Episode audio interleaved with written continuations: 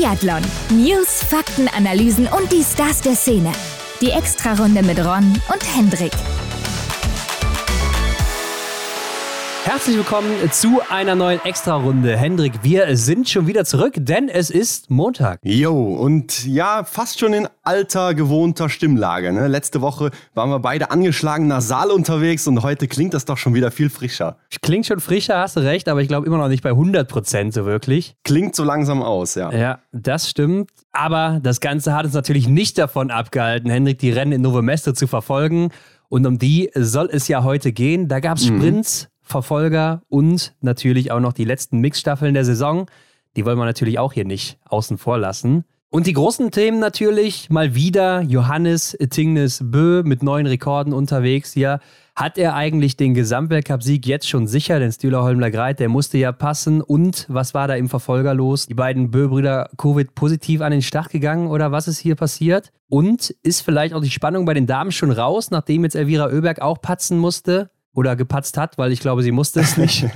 ja, sie hat gepatzt. Ne? Also ja, viele Fragen. Novemesto auf jeden Fall ein Weltcup, der ja dann doch wieder irgendwie mit äh, dem blöden Virus zu tun hat. Viel mehr als jemals zuvor vielleicht sogar in diesem Winter. Ja. Und wir haben zum Abschluss auch noch den IBU Cup, der ist zu Ende gegangen und da gibt es auch eine Entscheidung und die JWM, mhm. die läuft ja auch noch in Kasachstan, aber da ist noch nicht so viel passiert, kommen wir dann zum Schluss noch zu. Und Henrik, damit können wir auch direkt mal übergehen in die Rennen, oder? Ja, ich denke, die Neuigkeiten, die lassen wir dann elegant einfließen, denn es ist ja äh, tatsächlich so gewesen, dass ein paar Meldungen während des Wochenendes dann eintrudelten. Also ab geht's. Blick in die Kristallkugel. Fangen wir doch direkt mal damit an mit diesen Meldungen. Also Norwegen, die hatten erstmal nur drei Frauen am Start. Der Rest, mhm. der war krank oder ist krank. Das Problem dabei auch, dass die anderen natürlich, die so in Frage kommen würden, dann jetzt in Kenmore in Kanada beim IBU Cup waren. Das heißt, da fliegst du mal nicht so eben rüber. Nee, eigentlich ziemlich schade, ne? Denn jetzt ging da mal die Tür auf für vielleicht die Damen aus der B-Mannschaft, die da nochmal vielleicht die Chance im Weltcup bekommen hätten. Und dann war plötzlich niemand da, ne? Ja, also Idalin nicht dabei, Ragnhild Femsteine-Wick nicht dabei und natürlich Juni Arnekleif, die sich bei der mhm. WM ja ziemlich empfohlen hat. Dafür aber die Besten am Start mit Ingrid Landmark-Tandrevold, Martha Olsby-Reuseland und Caroline Offixat-Knotten kann man ja eigentlich auch dazu zählen. Also ja. war ja auch hier und da schon immer mal wieder erfolgreich oder sogar auf dem Podest. Die größte Meldung wahrscheinlich, ich habe es ja eben schon angerissen, am Mittwochabend vor dem Start der oder des Männersprints Stühlerholm Lagreit Covid-positiv getestet und damit raus der zweite des Gesamtweltcups. Ja, also das, das hat mich wohl ähm, schockiert. Also als du mir den Beitrag da noch äh, rübergeleitet hast, da habe ich gedacht, das darf doch nicht wahr sein. Also es ist die Frage, hätte er überhaupt noch eine Chance gehabt im Gesamtweltcup? Ne? Theoretisch schon, praktisch, naja, wer weiß, eher wahrscheinlich nicht. Gerade wenn man sich an die Dominanz von Johannes erinnert, die er jetzt dann auch angehalten hat. Also ja, das hat mich einfach überrascht. Klar, die Chance wäre wahrscheinlich so gering gewesen oder fast unmöglich, das noch zu mhm. holen. Da hätte es schon echt mit dem Teufel zugehen müssen. Aber trotzdem, er war die letzte Hoffnung und auch ohne das ist es natürlich eine krasse Saison von ihm gewesen. Und alleine deshalb wäre es natürlich auch cool zu sehen, wie er das zu Ende bringt, ohne jetzt Stimmt. diese Hürde. Und auch an diesem Wochenende, was er da vielleicht wieder gerissen hätte. Das Erste, was mir dann immer so in den Kopf schießt, hatte er Kontakt zum restlichen Team? Wahrscheinlich ja schon, denn die sind ja mhm. wahrscheinlich auch alle zusammen angereist. Ja. Also werden die sich schon untereinander austauschen. Die sitzen ja auch teilweise dann beim Essen zusammen oder machen abends noch Sachen zusammen.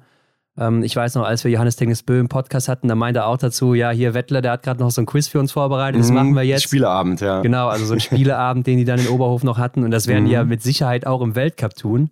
Also, das ist so das Erste, wo ich dran denke, fällt jetzt plötzlich hier ein ganzes Team aus und wenn das dann die Norweger sind, wäre das natürlich extrem hart bei dem Niveau, was die mitbringen. Ja, oder du erinnerst dich sicherlich auch an die Bilder, die es dann da mal beim beim Frühstückstisch gab. Ne? Alle sitzen ohne Maske da, außer Johannes Tinisbö. Das war nochmal Thema bei uns hier.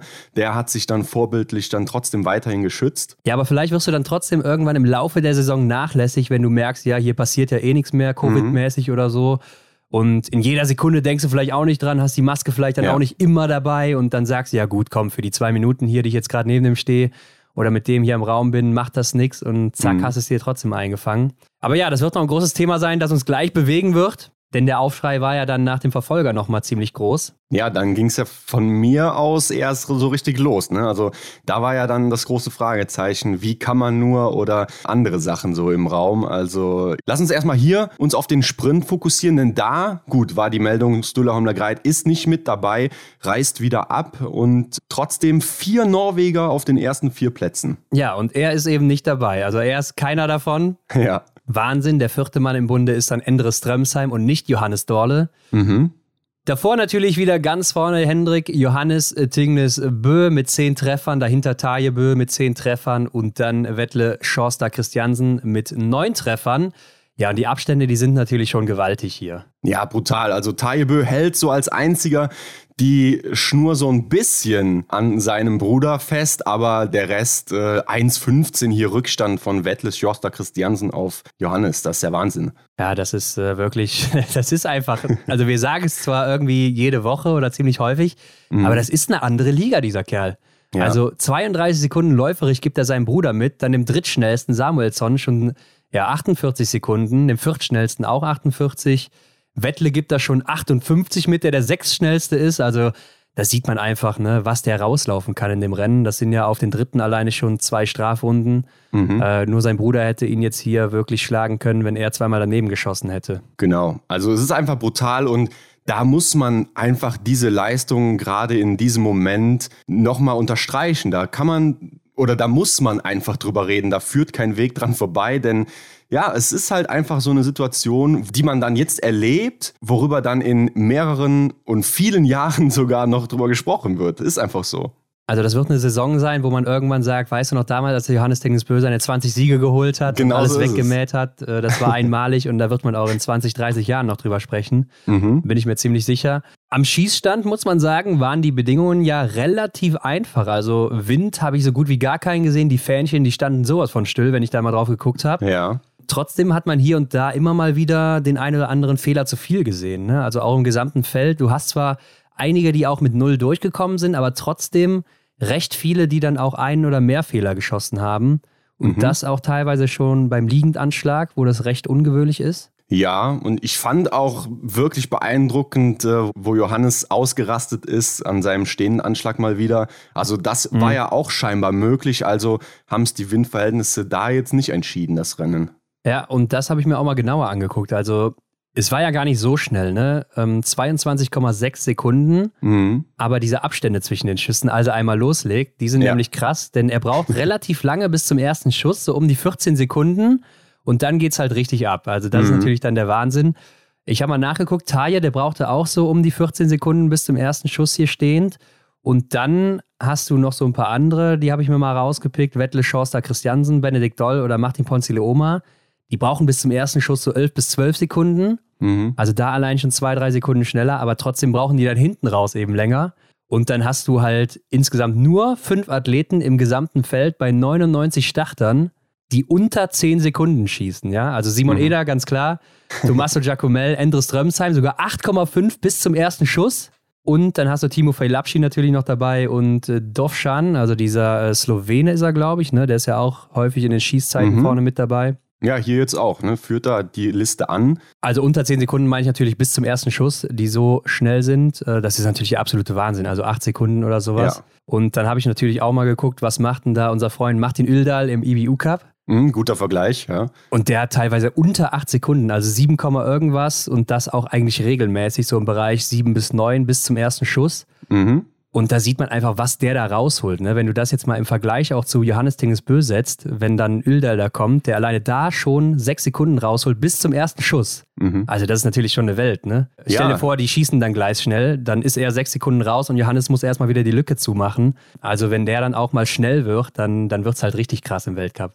Und im Verfolger wäre es ja dann auch fast eine Strafrunde, die man sich dadurch dann rausarbeitet. Gut, das ist natürlich Stehen schießen. Ne? Jetzt müsste man gucken, wie das dann liegend ist, ja. ob man das auch. Aber zweimal schießen, klar, dann bist du schon bei zwölf Sekunden. Ne? Zumindest eine halbe, ja. Ja, und damit hast du natürlich schon einen großen Vorteil. Und ich glaube auch, was er da macht, also Martin Üldal, das wird wahrscheinlich in Zukunft das sein, was wir überall sehen werden. Also das muss einfach gelehrt werden. Ne? Der Mann ist so schnell am Schießstand oder der Junge, eher gesagt. Genau ähnlich wie es bei Lukas Hofer ja auch so der Fall war, wo er diesen Aufschwung des Gewehrs ähm, neu irgendwie entdeckt hat, kamen mir auch hier und da wieder Leute an und haben gesagt, ey Lukas, erklär mir mal, wie machst du das überhaupt? Das will ich auch können und orientieren sich daran. Und ich denke, so wie du auch sagst, ja, das, das wird demnächst so wahrscheinlich sein. Wenn er dann mal nächsten Winter eine Chance bekommt, vielleicht sehen wir ihn ja noch, wer weiß, dass Leute darauf aufmerksam werden. Ja, und er nimmt auch die Magazine mit seiner linken Hand raus. Das hat uns auch jemand geschrieben bei Instagram. Ich habe da auch nochmal drauf geachtet. Mhm. Also der ist ja Rechtshänder, ne? Und die meisten nehmen ja dann auch mit der rechten Hand ihre Magazine raus, stecken die unten rein, gehen in den Anschlag. Ja. Und er zieht das ja über den Rücken oder unter dem Arm ja hinweg und mhm. gleichzeitig mit der linken Hand zieht er schon das Magazin raus und steckt es rein. Also das ist so perfekt, was er da macht. Ich wüsste mal gerne, wo er das her hat, also wie er da drauf gekommen ist. Ja. Aber das ist wirklich der perfekteste Anschlag, den es gibt. Das äh, ist der Wahnsinn, was der macht. Ja, tatsächlich. Also ja, würde ich ihn auch mal gerne zu befragen, aber ja, wer weiß, was die Zukunft bringt. Lass uns mal schauen. Ja, also zurück zum Rennen. Ähm, Dexy meinte ja auch dann, Start Nummer zwei war das hier von Johannes Tingesbö und die Wiese ist gemäht, nachdem er dann mhm. zehnmal getroffen hatte. Ja, schnell mit dem Aufsitzmäher einmal drüber. Also das hat er wirklich, ja, das Rennen war schnell entschieden. Ne? Also sehr, sehr flott, ja. Aber es ist ja jetzt auch schon das zweite Mal hintereinander. In Oberhof war es ja Nummer eins im Sprint ne? und mhm. jetzt hier Nummer zwei im Sprint dass er in der ersten Startgruppe ist und so frühe Startnummern bekommt. Und das ist natürlich dann als Zuschauer schon deprimierend, wenn du so früh weißt, ja, okay, der Beste hier, der hat wieder abgeliefert und äh, Platz 1 ist weg. Gebe ich dir recht. Äh, fand ich auch dann hier und da ein bisschen langweilig, beziehungsweise um Platz 2 und 3, dann ist ja noch ein bisschen Spannung gegeben, aber ja, der eine Platz, der ist immer schnell dann vergeben, wenn Johannes so früh startet. Äh, obwohl er hat es ja bewusst so gewählt, ne? Und ähm, es sollte ja auch so sein, dass hinten raus die Strecke schneller wird. Ja, weil es war ja eine relativ späte Uhrzeit auch, 16.10 Uhr oder 15 mhm. der Start. Und klar, wenn es dann später wird, die Sonne geht unter, es kommen mehr Teile in den Schatten, es wird ein bisschen kälter. Haben wahrscheinlich dann viele gedacht, dass es vielleicht ein bisschen mehr anzieht und dadurch ein bisschen schneller wird. Aber ich glaube, es war einfach relativ ausgeglichen über die gesamte Strecke oder über das gesamte Rennen so. Ja, sieht man ja auch. Wettle Christiansen, der wird ja auch hier mit der Startnummer 6 dann eben Dritter. Aber hinten raus zum Beispiel Fabian Claude, der ja dann der erste Nicht-Norweger ist, mit Startnummer 58 wird dann Fünfter hier. Ähm, in den Laufzeiten wohl, glaube ich, nicht so besonders. Also ist jetzt die Frage, ne? war der Läuferich nicht so gut drauf oder war das mhm. Material nicht gut oder wie auch immer, denn elfte Laufzeit ist okay, aber wir wissen auch, er kann schneller laufen. Ja. Zweitschnellster Franzose, der schnellste war Antonin Guillonard auf der 8, ja, dann Fiormaillet der 12. in der Laufzeit. Ja, gut, alle so im ähnlichen Bereich, die Franzosen. Schwierig zu sagen. Vielleicht mhm. war das Material nicht so perfekt, aber vielleicht war auch einfach nicht mehr drin an dem Tag. Alle ja auch, ja, okay, Guillonard 23, aber Fiormaillet ja auch in der Mitte gestartet. Ja. Aber um nochmal zurückzukommen auf Tajebö, weil der macht ja auch ein Wahnsinnsrennen hier an der Stelle, also zweite Laufzeit und damit ja auch nochmal einen guten Sprung vor Sebastian Samuelsson. Äh, mhm. 15 Sekunden nochmal läuferig vor ihm, das ist ja auch schon viel. Mhm. Also wenn wir mal in die Damenrennen reingucken, da haben wir ja selten, dass die beste Läuferin 15 Sekunden vorne ist. Ja. Und hier, äh, ja, schafft er das dann eben auch, aber hat halt keine Chance gegen seinen Bruder. Und was ich bei ihm halt so bemerkenswert finde, ist, dass er auf der letzten Runde ja immer irgendwie noch alles so mobilisieren kann und dann nochmal richtig einen raushaut. Denn da ist Johannes Tingesbö natürlich auch der schnellste, aber er hat nur drei Sekunden Rückstand und dann der drittschnellste auf der letzten Runde ist Benny Doll. Mhm. Der hat dann aber schon 15 Sekunden Rückstand. Also da ja. siehst du einfach nochmal diese Dimensionen zwischen diesen beiden oder wie Taje sich auch nochmal mobilisieren kann auf der letzten Runde. Und das ist ja keine Ausnahme hier. Das ist ja mhm fast jedes Mal so im Sprint oder im Einzel. Ja, ich finde es auch krass, dass er sich davon überhaupt nicht unterkriegen lässt, dass halt so viele starke, jüngere Athleten bei ihm im Team sind. Ne? Und er hält da trotzdem noch mit, ist hier ja, lass uns mal Johannes ausklammern. Und er hat ja auch selber gesagt, ähm, er macht hier das wahrscheinlich oder den, wahrscheinlich besten Sprint seiner Karriere. So habe ich es gehört. Also hat hier wirklich ein perfektes Rennen gemacht. Dass er einfach mit dieser Brust dann weiterhin im, im Weltcup unterwegs ist. Ich finde es einfach auch großartig, dass er hier sich so nicht unterkriegen lässt. Ja. Und dass er dann auch selbst mit einem Fehler von Johannes nicht hätte gewinnen können, ne, das ist natürlich dann auch wieder bitter. ja, das ist hart. Zu den ganzen Schießfehlern hatte Erik ja auch einmal in der Übertragung angesprochen, dass vielleicht der Sonnenwechsel ein Punkt sein könnte. Mhm kann man sich ja vielleicht auch ganz gut vorstellen, wenn die Sonne drauf scheint, dann auch relativ schräg, also nicht genau gerade auf die Scheiben. Das heißt, mhm. du hast ja irgendwie einen Schatten in dieser Scheibe, die ja ein bisschen zurückliegt. Beim Liegenanschlag, genau, ja. Ja, aber stehen natürlich genauso, weil ich glaube, ja. weil diese, diese weiße Umrandung, also dieser weiße Kasten, der mhm. steht ja auch ein bisschen vor der schwarzen Scheibe. Ja. Dadurch wirst du ja ein bisschen minimal zumindest irgendwie einen Rand haben, einen Schatten. Aber klar, liegend wird das ausschlaggebender sein, weil auch einfach da die Scheibe nochmal kleiner ist.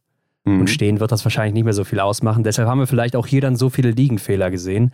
Weil ja. nachher ging ja dann auch äh, die Sonne weg und dann war ja alles im Schatten, war dann vielleicht ein bisschen besser für die hinten raus. Ja, aber blöd für die, die halt so in der Mitte irgendwo unterwegs waren. Ne? Wobei beim Anschießen waren ja die Verhältnisse für alle gleich. Ja, klar, aber dann hinten raus natürlich nicht mehr, wenn du spät gestartet bist und dann genau. Schatten mhm. hattest, ne? dann würde sich das ändern für dich. Ja, ist eine, eine schwierige Sache. Also wie sich das ausmacht dann eben beim Schießen oder ob das überhaupt was ausmacht. Man sieht trotzdem auf jeder Startnummer ist irgendwie jemand durchgekommen, also in den höheren, in den tieferen. Also ja. kann kein Grund gewesen sein, weshalb man hier dann unbedingt daneben schießen musste. Mhm. Ja, auf Rang 6 haben wir den ersten Schweden, Martin Ponziloma. Da war mit zwei Fehlern aber auch schon nicht mehr mehr drin. Ja, klar, zwei Fehler im Sprint ist einfach dann zu viel, außer du bist Johannes Tingnesbö.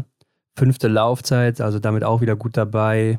Äh, dahinter dann auch schon Antonin Gigonard, der ja auch jetzt in letzter Zeit wieder besser reinkommt. Ne? Also mhm. Oberhof ja auch hier und da schon mal. Roman Rees, der erste Deutsche, auf Rang 8 mit einem Fehler, neunte Laufzeit, also damit auch ein ganz gutes Rennen abgeliefert. Ja. Wo ist er in der Range-Time 26. und damit der zweite Deutsche nach Justus Strelo in dieser Liste.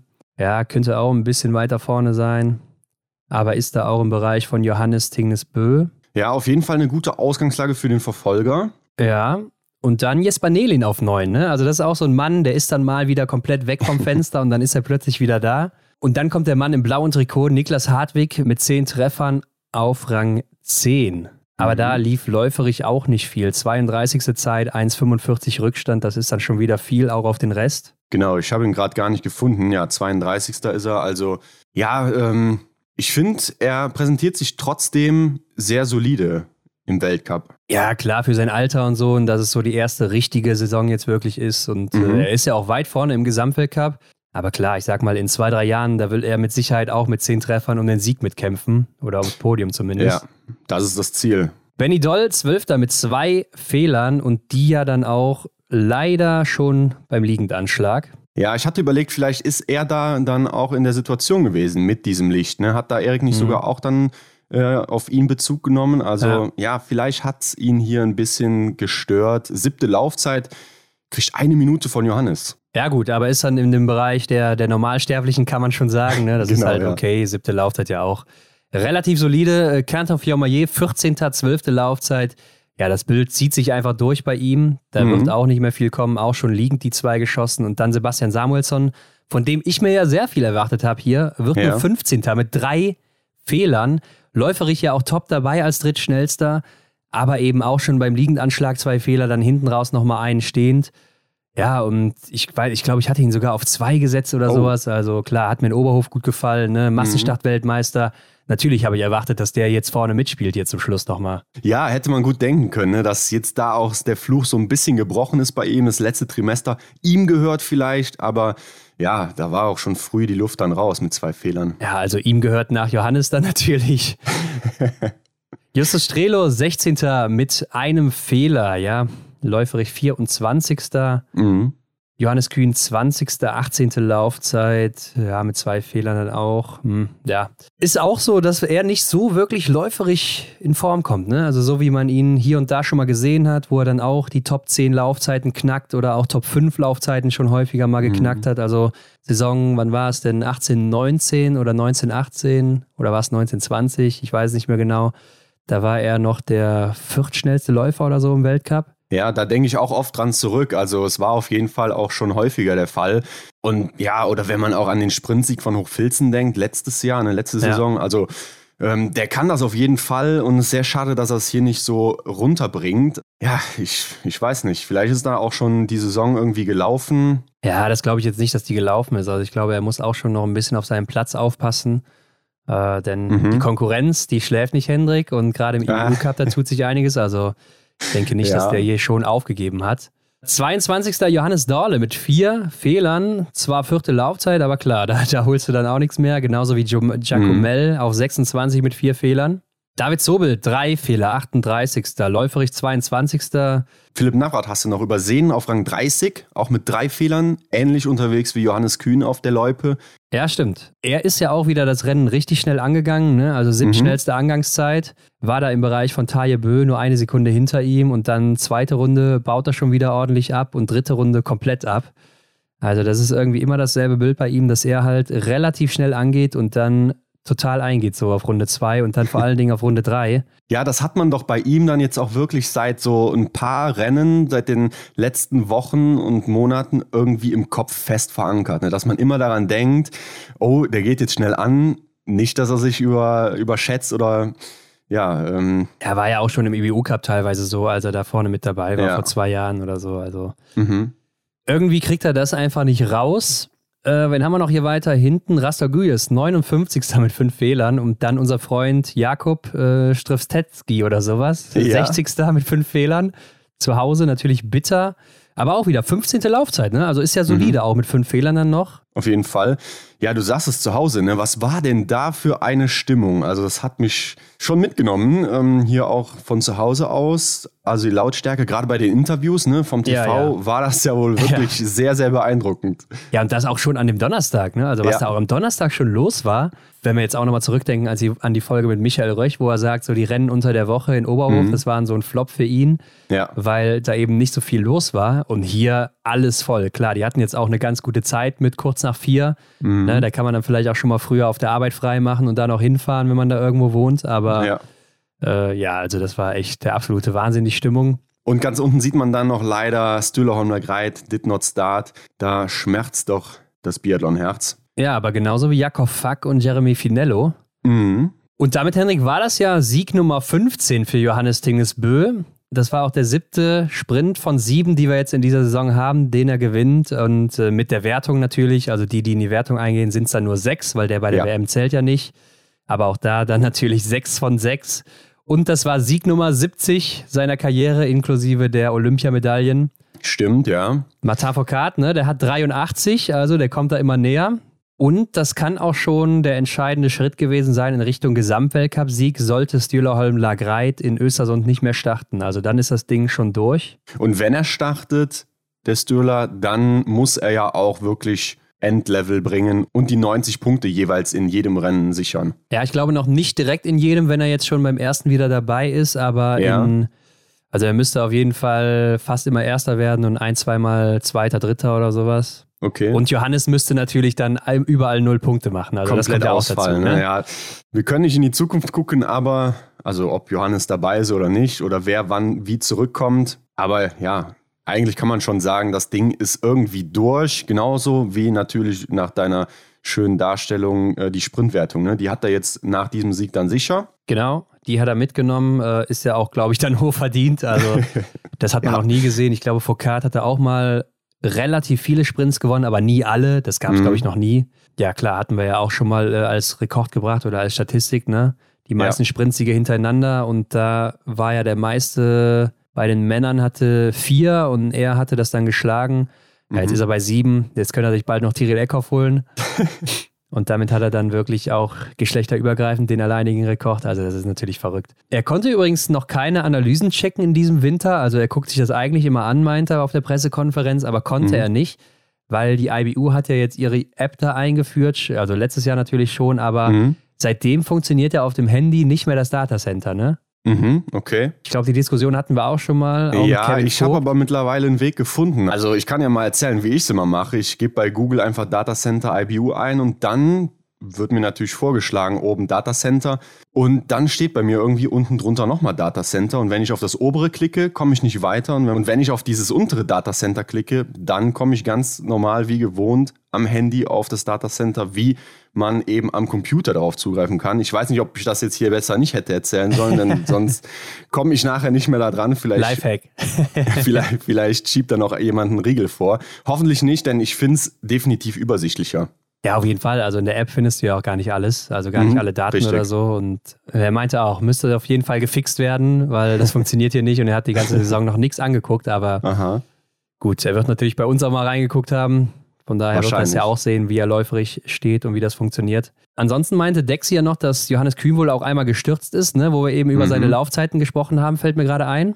Mhm hat er dann später im Verfolger noch gesagt. Und wir haben ja auch mal bei den Anzügen drüber gesprochen, dass er bei Vitautas Drolja der Name auf dem Anzug steht. Vitautas, ja klar. Ja. Und wie sich jetzt rausgestellt hat, ist es wirklich eine Wassermarke Vitautas in Litauen. Mhm. Jetzt ist natürlich die Frage, wer war zuerst das, der Vitautas Ja. oder die Wassermarke? Aber Ist auf Ähm, jeden Fall ein cooler Schriftzug für ihn. Ne? Also da einfach so seinen Namen auf dem Bein stehen zu haben. ja, aber was es auch für ein Zufall ist, oder? Ja. Dass man dann ausgerechnet das auch noch seinen eigenen Namen dann quasi auf dem Bein stehen hat, weil der Sponsor genauso heißt wie man selbst. ja. Aber ich habe es auch bei anderen gesehen, da steht natürlich dasselbe dann drauf. Mhm. Ne? Spätestens da ist es mir dann aufgefallen. ja, lustiger Fun Fact. Aber gut, bei den Damen ging es dann weiter am nächsten Tag auch mit dem Sprint. Denise Hermann Wick weiter in Rot unterwegs. Jo. Julia Simon, für die war das das erste Rennen nach ihrer Covid-Infektion. In der kurzen Pause hat sie sich das wohl eingefangen. Mhm. Und Hendrik, äh, die Sonne, die strahlte ja wieder. Und was heißt das bei Julia Simon? Ärmelfrei, ne? Ja, Suns out, Guns out bei ihr. Schön äh, im T-Shirt unterwegs gewesen. Ja, da wird's mir kalt, wenn ich die sehe, ne? Also, Ja, auf jeden Fall. Ähm, aber es war auch deutlich windiger als am Vortag. Ne? Also das Mhm. muss man auch direkt mal festhalten. Das hat man direkt gemerkt. Trotzdem wird ja verhältnismäßig insgesamt ganz gut geschossen. Also wir Ja. sehen einige Nuller, viele Einser so. Das ist schon ganz gut. Und insgesamt ist das Ergebnis ja auch sehr, sehr eng. Auf jeden Fall, also überhaupt kein Vergleich zum Feld der Herren. Hier ist richtig Spannung geboten bei den Damen. Ja, und am Ende steht mal wieder, beziehungsweise nach längerer Zeit natürlich auch Marte Olsby-Reuseland wieder auf 1. Ja, mit zehn Treffern, also macht er hier auch schon fast den Johannes Dingesbö. Natürlich nicht ganz so schnell unterwegs gewesen, Mhm. aber auch wieder ein sehr starkes Rennen. Was mich bei ihr so beeindruckt, sind auch die Range Times. Ne? Ist sie ja auch wieder die zweitschnellste gewesen hier am Schießstand. Ist dann nur vier Sekunden langsamer als Dorothea Viera, die die schnellste war. Und dann läuferig eben die drittschnellste mit zwölf Sekunden Rückstand auf Anna-Maria Lampic oder auf Ingrid Landmark-Tandrevold. Ja, einfach ein Wahnsinnsrennen von ihr und Mhm. das sah schon wieder echt so aus wie die alte Mate. Absolut, hat mir auch gut gefallen. Und bei ihr natürlich auch jetzt die Diskussion immer groß, macht sie weiter oder nicht? Ja, es, da wird auch echt so der Daumen in der Wunde festgehalten. Ne? Aber ich fand auch, dass Dexy da echt mal gut nachgefragt hat ne? und auch mal Ja. nachgehakt hat nochmal, nachdem sie dann ihm versucht hat, beim ersten Mal abzuwimmeln, hat er dann nochmal gefragt, wann sie denn ihre Entscheidung verkünden wird. Mhm. Und dann hat sie gesagt, weiß ich noch nicht, ich werde es dir aber erzählen. Ja, das klingt ja dann schon so, als wüsste sie es eigentlich schon. Ne? Also, dass sie sagt, so, wahrscheinlich jetzt irgendwie vom Holmkollen oder so, werde ich sagen, Leute, das hier sind meine letzten drei Rennen. Mhm. Oder vielleicht irgendwie am letzten Tag oder so, dass hier der Massenstart wird mein letztes Rennen sein. Und dann könnte ich mir schon vorstellen, so wie sich das anhört, dass dann Feierabend ist bei ihr. Ja, glaube ich auch. Ich meine, Meinungen können sich natürlich ändern. Und ich erinnere mich immer wieder an die Situation, wo sie halt dann nach ihrer erfolgreichen Zeit in Oberhof letztes Jahr gesagt hat, ich komme auf jeden Fall nochmal wieder oder dafür kommt sie wieder, aber warum soll es dann nochmal weitergehen? Ne? Also das habe ich auch noch im Kopf und ja, mit ihren Reaktionen eben und der vielen Fragerei gerade um dieses Thema, ja, ich glaube auch so langsam, ja, dass es das für sie war. Auf der anderen Seite wäre es ja echt schade, ne? denn wenn sie jetzt in dieser Form ist, oder man weiß natürlich auch, dass da wahrscheinlich noch ein bisschen mehr drin sein könnte, wenn sie mal wieder richtig fit ist, jetzt den Sommer Mhm. richtig trainiert, dann greift sie sicherlich auch nochmal vorne im Gesamtweltcup an und äh, könnte den wahrscheinlich auch nochmal holen. Ist die Frage natürlich, wie groß ist das Verlangen danach, aber ich denke, drin wäre das auf jeden Fall und wäre natürlich wieder schade, so eine starke Athletin dann gehen zu sehen. Ne? Definitiv. Gerade weil es jetzt so spannend auch ist. Ne? Also wir sprechen natürlich gleich über den Verfolger, aber ich, da, das hat man wieder da gesehen, dass das einfach so cool ist, gerade den Damen-Biathlon zu verfolgen. Und wenn dann da so eine Größe dann fürs nächste Jahr nicht mehr dabei wäre, wäre natürlich schade. Auf der anderen Seite ist Tiril Eckhoff aktuell auch nicht bei und wir haben trotzdem die Spannung beziehungsweise sehen Damen auf einem außergewöhnlichen Level. Aber vielleicht haben wir auch deshalb die Spannung, ne? Also als Cyril Eckhoff Ja, da das ja. letzte Mal in Topform dabei war, da war es nicht so spannend. Vielleicht, ja. Obwohl, da war es ja auch lange Zeit zwischen ihr und Marte zum Beispiel recht eng. Also, ja, wie dem auch sei, wir haben eben gesagt, das Rennen, das war recht eng, aber man muss sagen, die Lücke zu Ingrid Landmark-Tandrevold, die ist ja auch wieder recht groß mit 20 oder fast 21 Sekunden sogar schon Rückstand, die Ingrid da hat auf Marte als Zweitplatzierte. Und dann kommt Anna Chevalier-Boucher mit 30 Sekunden Rückstand, die ja zum ersten Mal jetzt hier im Sprint auch auf dem Podest steht und hier auch zum ersten Mal ein gutes Rennen macht in diesem Winter. Mhm. Ja, oft habe ich drauf gewartet und jetzt ist es mal aufgegangen. Natürlich die beiden Norwegerinnen noch mal stärker unterwegs. Was mich bei Ingrid natürlich beeindruckt hat, sind diese, oder ist die Laufzeit. Äh, In der ersten Runde ist sie zweitschnellste hinter Lampic, dann in der zweiten Runde sogar die schnellste und in der dritten Runde hinter Denise Herrmann. Wick die zweitschnellste wieder. Mhm. Also die hat hier richtig Dampf gehabt an dem Tag und ist hier richtig abgegangen in jeder Runde. Also das ist schon wirklich Johannes Dinges Bö-Style, dann in fast jeder Runde die schnellste zu sein. Ja, schau dir auch mal die gesamte Zeit an auf der Loipe. Ist nur Anna-Maria Lampic schneller und das auch nur zwei Zehntel. Ja, und äh, also eigentlich fast gleich, muss man sagen. Ja, ist gleich. Und in Oberhof hat sie das ja auch versucht, aber ist ja dann auch in der dritten Runde total eingegangen. Und hier hat es dann halt funktioniert. Da sieht man auch, wie schnell das funktionieren kann. Ne? Also mhm. zwei Wochen oder so liegen jetzt dazwischen. Und ja, auf einmal funktioniert es dann eben hier. Novo Mesto ja. liegt ja anscheinend. Ja, ich weiß nicht, ob ich damit richtig liege, aber also mir kommt es so vor, seit diesen Rennen in Oberhof hat die plötzlich, seit diesem äh, Massenstart war es doch, ne? Wo sie noch am Ende Silber geholt hat, wo sie da auf der letzten Runde nochmal aufgedreht hat. Seitdem ist sie für mich so die, die irgendwie richtig ackern kann. Ja, war sie nicht sogar in Oberhof? Lass mich überlegen, wir haben doch das Karussell gebracht auf Instagram. Die war doch die schnellste Läuferin in Oberhof, oder? Mhm. Bei den Frauen, lass mich kurz gucken. Ja, sie war die zweitschnellste hinter Julia Simon. Ja. Ähm, aber das ist natürlich auch dann sehr stark von ihr. Also schneller noch als Denise Hermann-Wick dann in Oberhof insgesamt über die vier Rennen. Und Pokeljuka damals war sie ja auch mega stark bei der WM. Mhm. Und auch letztes Jahr in Peking, jetzt mal abgesehen davon, dass sie da eingebrochen ist und dann ja. abbrechen musste. Aber bis dahin war sie ja auch läuferisch richtig gut dabei und war ja auf dem Weg noch äh, Bronze zu holen im Verfolger. Mhm. Also irgendwie bekommt Ingrid es immer hin oder vielleicht sogar Patrick Oberegger eher gesagt, dass sie dann immer beim Großereignis topfit ist. Weiß auf jeden Fall, wie sie das handeln muss. Und da geht es dann sicher auch noch ein paar Plätze wieder nach vorne im Gesamtweltcup. Mhm. Dorothea Vera auch wieder vorne mit dabei und ja, sie hat natürlich eine Wahnsinns-Range-Time hingelegt. Ne? Also ich habe es eben schon gesagt, vier Sekunden noch mal schneller als die zweitschnellste Marte Olsby-Reuseland und das hat man auch gesehen. Mhm. Also wie schnell hat die bitte geschossen hier? Ja, hat mich auch beeindruckt. Äh, kennt man ja von ihr, aber ja, irgendwie hier und da überrascht sie dann doch nochmal alle. Trotzdem dann ein Fehler und damit dann eben nur Vierte, sonst wäre sie eben Zweite geworden. Mhm. Vanessa Vogt wird dann Fünfte, also kommt hier auch wieder zurück, ähnlich wie in Ottepe letztes Jahr. Also ja. da war sie ja dann auch zum ersten Mal auf dem Podest, direkt nach Olympia im ersten Sprint. Und hier läuft sie dann jetzt auch ja, auf Rang 5, also auch mal wieder ein gutes Ergebnis mit 10 Treffern. Und hier gucken wir auch mal in die Range Time 20. Das ist solide, wenn man weiß, wo sie sonst immer stand, ne, wo sie herkommt. Und liegend, liegend hat sie die viertschnellste Zeit. Genau, das war wirklich flott von ihr.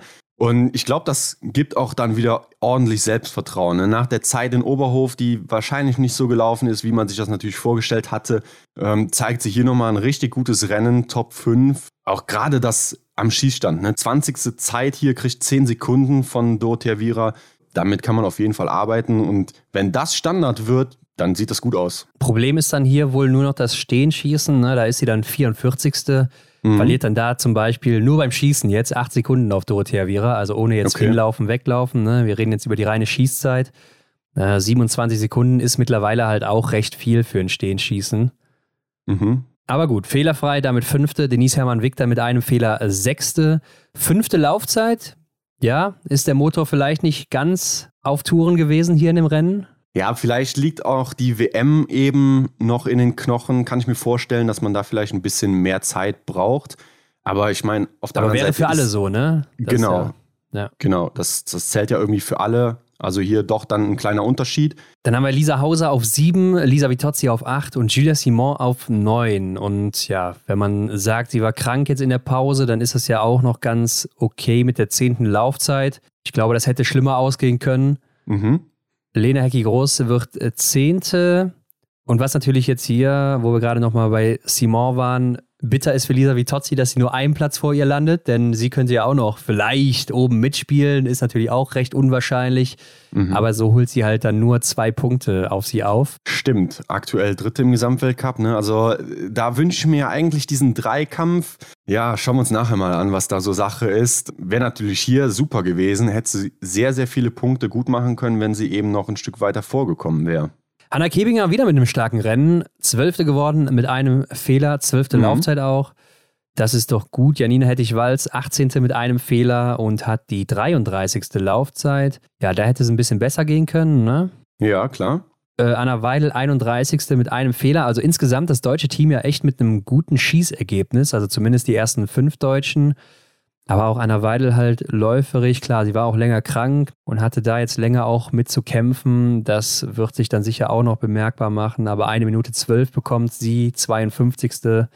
auf der Loipe. Das ist dann schon viel. In der Range ist sie natürlich, ja, na okay, ist nur 26. Also auch nicht da, wo man sie so kennt. Ja, normalerweise ist sie ja eine Schnellschützin, beziehungsweise da machen nicht viele Damen ihr was vor. Hanna Oeberg ist noch vor ihr, Hendrik, auf Platz 30 mit oh, ja. drei Fehlern.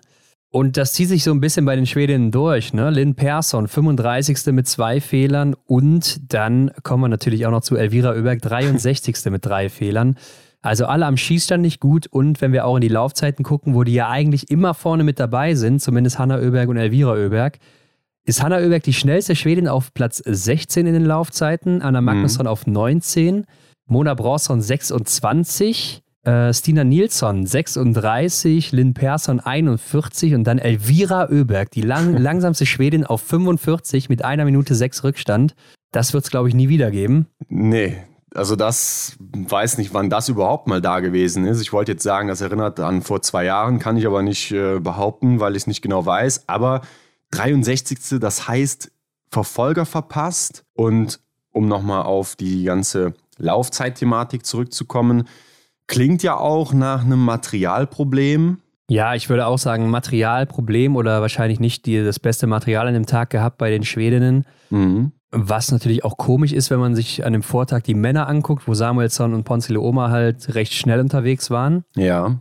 Und dass es dann einen Tag später so anders ist. Klar, die Bedingungen verändern sich ein bisschen. Es war, glaube ich, ein bisschen wärmer vielleicht sogar dann auch. Mhm. Obwohl, war die Sonne denn, na, war es noch sonnig da an dem Tag? Ich glaube, es war relativ ähnlich. Ja, aber Johannes Lukas meinte auch zu uns, dass ja die Form war da, als sie sie brauchten bei der WM eben und jetzt ja. ist sie weg. Aber ja, ich weiß es nicht. Irgendwie kann es das ja auch nicht wirklich sein, oder? Dass das dann jetzt dann eine Woche später komplett weg ist. Und zu Elvira Oeberg muss man einfach sagen, das wird dann auch nicht nur das Material sein, sondern sie ist einfach nicht fit, ne? Genau, wir erinnern uns, ja, sie hat viele Medaillenchancen auf der Strecke lassen müssen. Ne? In Oberhof war sie nicht mit am Start, beziehungsweise bei einigen Rennen nicht. Und da wird sie einfach nicht fit sein. Ja, ich denke auch, sie braucht da noch Zeit. Ja, krankheitsbedingt natürlich nicht dabei gewesen. Also das war der Grund. Und das ist, Hendrik, sogar Elviras schlechtestes Weltcup-Ergebnis der Karriere. Also sie war nie schlechter als Platz 63. Mhm. Und ich habe mal geguckt, das zweitschlechteste war 2021, Platz 61 im Sprint mit drei Fehlern von Novemesto. Also vielleicht liegt ja. es auch ein bisschen am Ort, aber klar, da war sie auch noch nicht so gut wie jetzt mhm. letztes Jahr schon, ne? aber trotzdem. Klar könnte ein bisschen Aberglaube mit dran sein, dass man da halt einen schweren Einstieg vielleicht hatte, aber ja, das äh, verbuche ich definitiv auf die Krankheit, beziehungsweise einfach, dass sie eben nicht fit ist oder auch in den letzten Tagen angeschlagen war. Von daher, ja, ich denke, das kann man so abhaken. Ja. Aber ich glaube, wir haben Sophia Schneider vergessen. Ne? Die finden wir hier noch auf Rang 46 mit drei Fehlern. Ja, und Läuferich auch nur 27. Also konnte Läuferich nicht ganz anknüpfen an die Ergebnisse aus Oberhof, aber mhm. sie ist ja danach auch nicht mehr angetreten, weil sie anhaltende muskuläre Probleme im Schulter- und Halswirbelbereich hat. Ja. Und wird dann wohl in Östersund wieder dabei sein. Also mal gucken, wie es dann da aussieht. Ansonsten, Stina Nilsson war mal wieder dabei, hat mich auch wieder enttäuscht mit der 36. Laufzeit, habe ich eben schon gesagt. Mhm. Da sieht man auch irgendwie viel zu wenig insgesamt. Im IBU Cup auch schon nicht gut dabei gewesen. Also ich weiß es nicht, was da los ist mit ihr. Ist auch nur 72. geworden, also auch nicht im Verfolger. Sehr enttäuschend, ja. Baiba Bendika hat es auch nicht in den Verfolger geschafft. Äh, Mari Eder ist danach nicht mehr gestartet, ist 52. geworden mit drei Fehlern. Mhm. Die war wohl auch nicht ganz fit und hat sich für mich auch schon so angehört, dann in ihrem Instagram-Post, der ein bisschen länger war. Oder war es eine Story? Ich weiß es nicht mehr genau. Da hat sie auch ja, so rausklingen lassen, dass sie hofft, noch beim Ende dabei sein zu können. Und wir wissen ja auch, sie ist schon ein bisschen älter und ja, ne, also so Richtung, ich hoffe, ich kann ihr noch mal ein paar Rennen zeigen, bevor ich dann meine Karriere beende oder so. Mhm. Denn denn bei ihr stand es ja letztes Jahr schon auf der Kippe, ob sie überhaupt noch mitmacht. Genau, das ist in meinen Augen auch nur noch eine Frage der Zeit. Das war, meine ich, sogar ein Post, also kann man nochmal nachlesen. Ja, klang für mich auch so. Schauen wir mal, wann und ob wir sie nochmal wiedersehen. Yes, und ansonsten der vielleicht peinlichste Moment hier bei dieser Show, also da musste ich mich schon ein bisschen fremdschämen. Ich weiß nicht, ob du es gesehen hast, Hendrik, am Ende die Moderation von Michael Antwerpes mit dem High-Five-Fail zwischen Antwerpes und dem Maskottchen. Ja. Also ich glaube, das Schlimmste, was im Fernsehen passieren kann, ist ein Handshake-Fail oder ein High-Five-Fail, oder? Ja. Ja, immer diese unangenehme Situation, auch kennt man bestimmt aus dem Privaten, wenn man nicht, wenn der eine einem selber die Hand anders geben will, als man es denkt. Dann ja, oder ja wenn man einem die Hand geben will und der andere das überhaupt nicht annimmt oder so und man steht dann da wie so Ja, auch. Aber mir ist auch mal aufgefallen, das Maskottchen in Novo Mesto, ja, an was erinnert es? Also. Was ist das? Irgend so eine Mischung aus dem Krümelmonster und ich weiß es nicht. Kennst du noch von den Ghostbusters früher Slimer oder wie hieß der? Mhm. Ja, ich denke da auch irgendwie so an die Monster AG oder so. Ein ja, riesen Kuscheltier. Und ich muss auch sagen, man hätte das Kostüm vielleicht auch zwischen den Tagen mal waschen sollen. Also, ich habe jetzt auch nochmal Bilder gesehen bei Kevin Vogt von Sonntag mit dem Maskottchen. Mhm. Und ich glaube nicht, dass es untenrum braun ist, oder? Hm, wahrscheinlich nicht bei einem blauen Monster. Ja, also kann ich mir auch nicht vorstellen. Ja, ich hätte es vielleicht auch gar nicht mehr angezogen, wenn ich da drin hätte sein müssen, aber gut. Wer weiß. Weiter geht's mit dem Verfolger der Männer. Am Samstag war es soweit, Hendrik. Jo. Einer meldet sich aber vorher ab.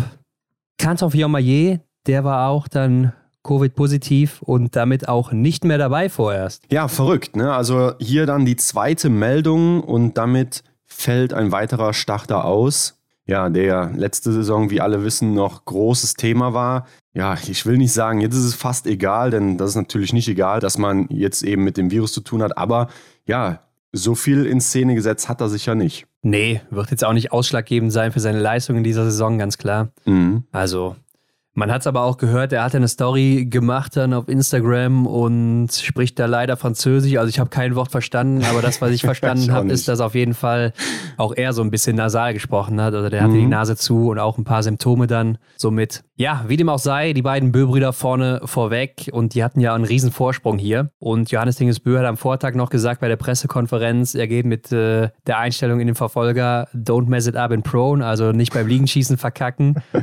Und das hat er ja auch eigentlich ganz gut geschafft. Mit zwei Fehlern siegt er dann hier auch wieder. Tajebö wird dann ja. Zweiter mit nur einem Fehler. Und Dritter wird dann Martin Ponzile Oma, der es dann ein bisschen spannender gemacht hat hinten raus. Mm, ja, ja, der hat auch ein paar mehr Fehler geschossen, nämlich fünf an der Zahl. Ja, fünf an der Zahl, aber natürlich mit einer unglaublichen Laufzeit auch hier unterwegs. Also schnellster Mann des Tages dann. Mhm. Läuft von sechs auf drei vor mit fünf Fehlern. Also Wahnsinn.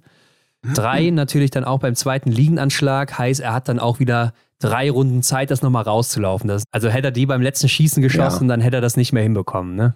Nee, das wäre dann nicht mehr drin gewesen. Das ist halt der Vorteil von den frühen Fehlern, wenn man dann eben ein längeres Rennen am Start ist. Ja, hat natürlich auch einen Nachteil, dass man dann je nachdem alleine laufen muss oder natürlich dann auch wieder viel investieren muss, um nach vorne zu kommen. Mhm. Also könnte sich dann auch wieder beim zweiten, dritten, vierten Schießen wie auch immer bemerkbar machen, wenn man dann früh Fehler schießt. Aber bei ihm hat es ja dann noch ganz okay geklappt. Ja, und Benny Doll, der ist dann leider der weinende Vierte so ein bisschen, denn er hatte ja noch hier die Nasenspitze am dritten Platz, ja. aber musste dann eben ja kurz vor der Zielgeraden aufgeben. Ja, das ist wirklich knapp, ne? Im Zielsprint. Letztendlich hat Martin Ponziloma da ja schon vorher den, die Attacke gesetzt, ne? diesen kleinen Knipp noch rauf. Da musste Benny sich dann einfach geschlagen geben und kam dann auch auf der langen Geraden dann da nicht mehr ran. Er meinte ja, in der Abfahrt hatte er bessere Ski und mhm. äh, bergauf hatte Ponce de Oma bessere Ski. Ja, und so hatte er dann natürlich bei dem letzten Anstieg einen kleinen Vorteil und dann ging natürlich auch nicht mehr besonders viel. Aber ich muss auch sagen, auch in der Mixstaffel ist es mir aufgefallen, also Martin Ponce de Oma ist auch einfach eine Maschine, ne? Ja, ja. Also, ja, der kann einfach laufen. Ja, also ich sehe es auch immer gerne, wie er läuft. So. Das sieht immer so richtig kraftvoll auch aus und äh, mhm. äh, richtig schnell. Also bei ihm sieht man so die Geschwindigkeit, finde ich. Ja, im Vergleich zu Johannes, das ist irgendwie so ein dahin schweben, aber er ist so eine richtige Kraftmaschine auch. Ja, ja finde ich auch. Ähm, man konnte aber auch schon so auf Runde 2 sehen, dass bei Johannes Dingesbö und Tajebö irgendwas nicht stimmt. Ne? Denn die beiden hatten dann auch schon Zeit verloren auf den einen oder anderen oder auch nicht mhm. wirklich was gut gemacht. Und wenn du dann auf Runde 3 siehst, dass das immer noch so ist oder sich das irgendwie bestätigt, dann weißt du schon, na, also den beiden geht es wahrscheinlich körperlich an dem Tag nicht so besonders gut. Und wenn wir dann auch mal in die Laufzeiten reingucken, Sieht ja. man ja, Johannes Dingesbö nur 19. Eine Minute 11 bekommt er. Und Taje ist ja auch nur 28. bekommt eine Minute 35. Also die waren sicher nicht hundertprozentig fit hier an dem Tag.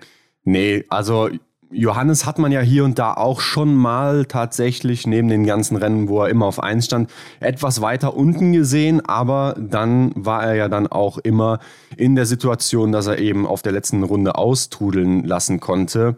Hier konnte er es zwar auch, aber ich denke, das ist aber auch eine Summation aus den vorherigen Runden eben. Ja, aber ich gucke mir jetzt auch mal die anderen Verfolger an oder so. Also er war einmal siebter da läuferig, ja.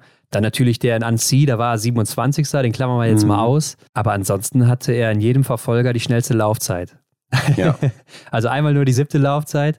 Und äh, im Massenstart, ja, da hatte er dann in Oberhof die zweite Laufzeit und in Annecy dann auch die dritte Laufzeit. Und sonst hat er wirklich in der Saison in jedem Rennen die beste Laufzeit abgeliefert. Außer dann eben hier die 19. Also da sieht man schon, Annecy und jetzt hier der Verfolger, die springen eindeutig aus der Reihe raus. Ja, da muss irgendwas gewesen sein, ja. Ja. Hinter Benny Doll dann das französische Doppelpack Fabian Claude auf 5 und Anton Gigonard auf 6, beide mit vier Fehlern. Ja, alle viele Fehler, ne? Also dann kommt Samuelsson mhm. und Wettle Christiansen auch beide mit vier Fehlern. Da hätte ich jetzt auch gedacht, ja, Leute, gerade von Samuelsson, klar, der ist auf 15 gestartet, den hatte ich aber auch in meinen Top 5 im Tippspiel, also ja. dem habe ich schon viel zugetraut und er war ja auch teilweise vorne mit dabei und ist ja auch, wenn man mal an die Laufzeiten guckt, eigentlich auch genauso schnell gelaufen wie Martin Ponzile Oma und trotzdem schießt er vier Fehler und wird dann eben am Ende nur Siebter. Also Schade für meinen Tipp gewesen. ja. Florian Claude, der macht hier ein super Rennen. Ne? Der wird hier Zehnter mit null Fehlern und ist damit der beste Mann des Tages hier, der Belgier. Ja, hat sich 14 Plätze raufgekämpft. Klar, die 20 Treffer, die sind die halbe Miete und ja, dann, dann ist er hier Tagesbester. Ja, stimmt. Ähm, Roman Rees ist noch vor ihm mit drei Fehlern, mhm. fällt dann einen Platz zurück, läuferig oder auch isoliert in der Zeit, hier 15. Ja, und auch läuferig 15. Ne?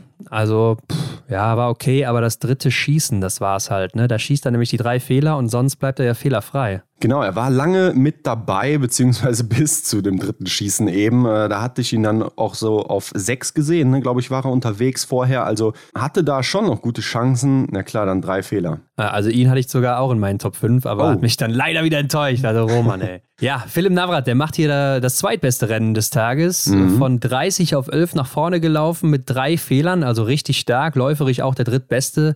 Also hier mal wirklich ein sehr starkes Rennen von Philipp Navrat. Ja, stimmt. Ähm, hat mir läuferisch wieder gut gefallen. Das ist ja auch so das, was man von ihm eigentlich dann erwartet. Ne? Ähm, klar, hat hier 16 Sekunden Rückstand auf die beiden Schweden, aber das war mal wieder ein gutes Rennen von ihm. Ja, und bevor wir es jetzt vergessen, also Benny Doll war ja auch der drittbeste des Tages. Ne? Also wenn man die Sprintrückstände abzieht, ja. dann hatte er nur sechs Sekunden Rückstand auf Florent Claude, der der Beste war. Also auch wieder ein Bombenrennen von ihm, also von den deutschen Männern. Die hätten sich wahrscheinlich gewünscht, das wäre hier ein Massenstart gewesen. Stell dir das mal vor. Ja, aber dann wäre es auch wieder anders ausgegangen. also von daher.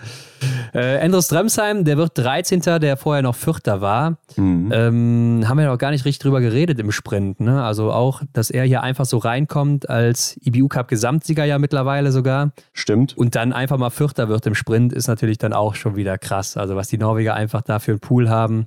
Ja, und ich glaube, er war ja sogar noch auf einem besseren Kurs. Ne? Vom letzten Schießen hätte er sogar noch ein paar Plätze, beziehungsweise viele Plätze sind da ja auch nicht mehr vom vierten bis zum ersten, aber da wäre vielleicht sogar das erste Podium drin gewesen. Ja, also das war richtig knapp für ihn, das stimmt. Er war noch vor Wettle und verliert das dann eben auf der Schlussrunde. Justus Stredo wird 17. und 18. wird David Zobel mit 19 Treffern, der der fünftbeste ist. Also Wahnsinns Mannschaftsergebnis von den Deutschen. Ja, dann sollte man sich die Liste doch mal einrahmen hier. Ne? Also drei Deutsche unter den besten fünf, wenn man die Tagesleistung betrachtet. Also das ist ja schon Norweger-Style hier an dem Tag.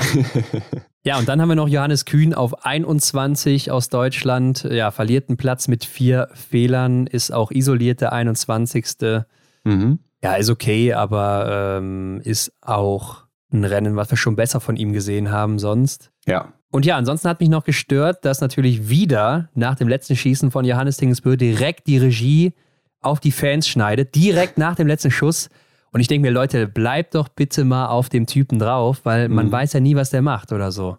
Ne? Also es ja. kann ja sein, dass er da wieder irgendwie ins Publikum grüßt oder irgendwie wie Wettle dann in der Single-Mix-Staffel seinen Dub macht. Ne? Mhm.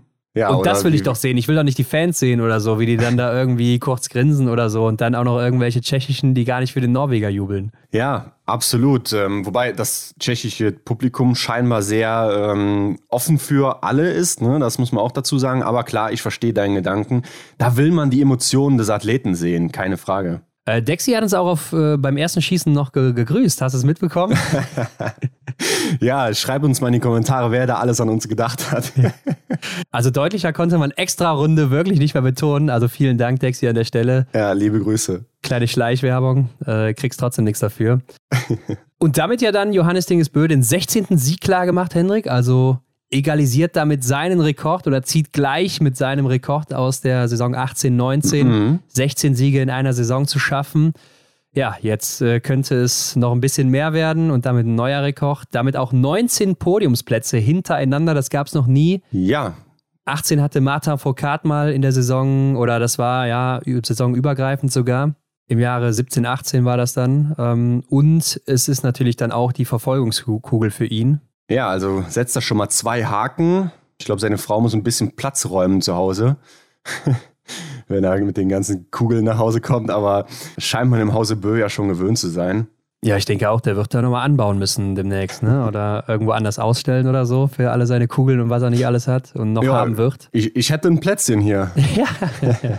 ja, auf jeden Fall natürlich das große Thema dann nach dem Rennen, Hendrik dass die beiden Bö-Brüder wohl positiv waren, positiv getestet wurden mhm. oder sich po selber positiv getestet haben vor dem Test. Natürlich auf Covid und äh, nicht auf Doping oder sonst was, was man jetzt hier vielleicht denken könnte. Ja, sollte man dazu sagen. Ja. ja.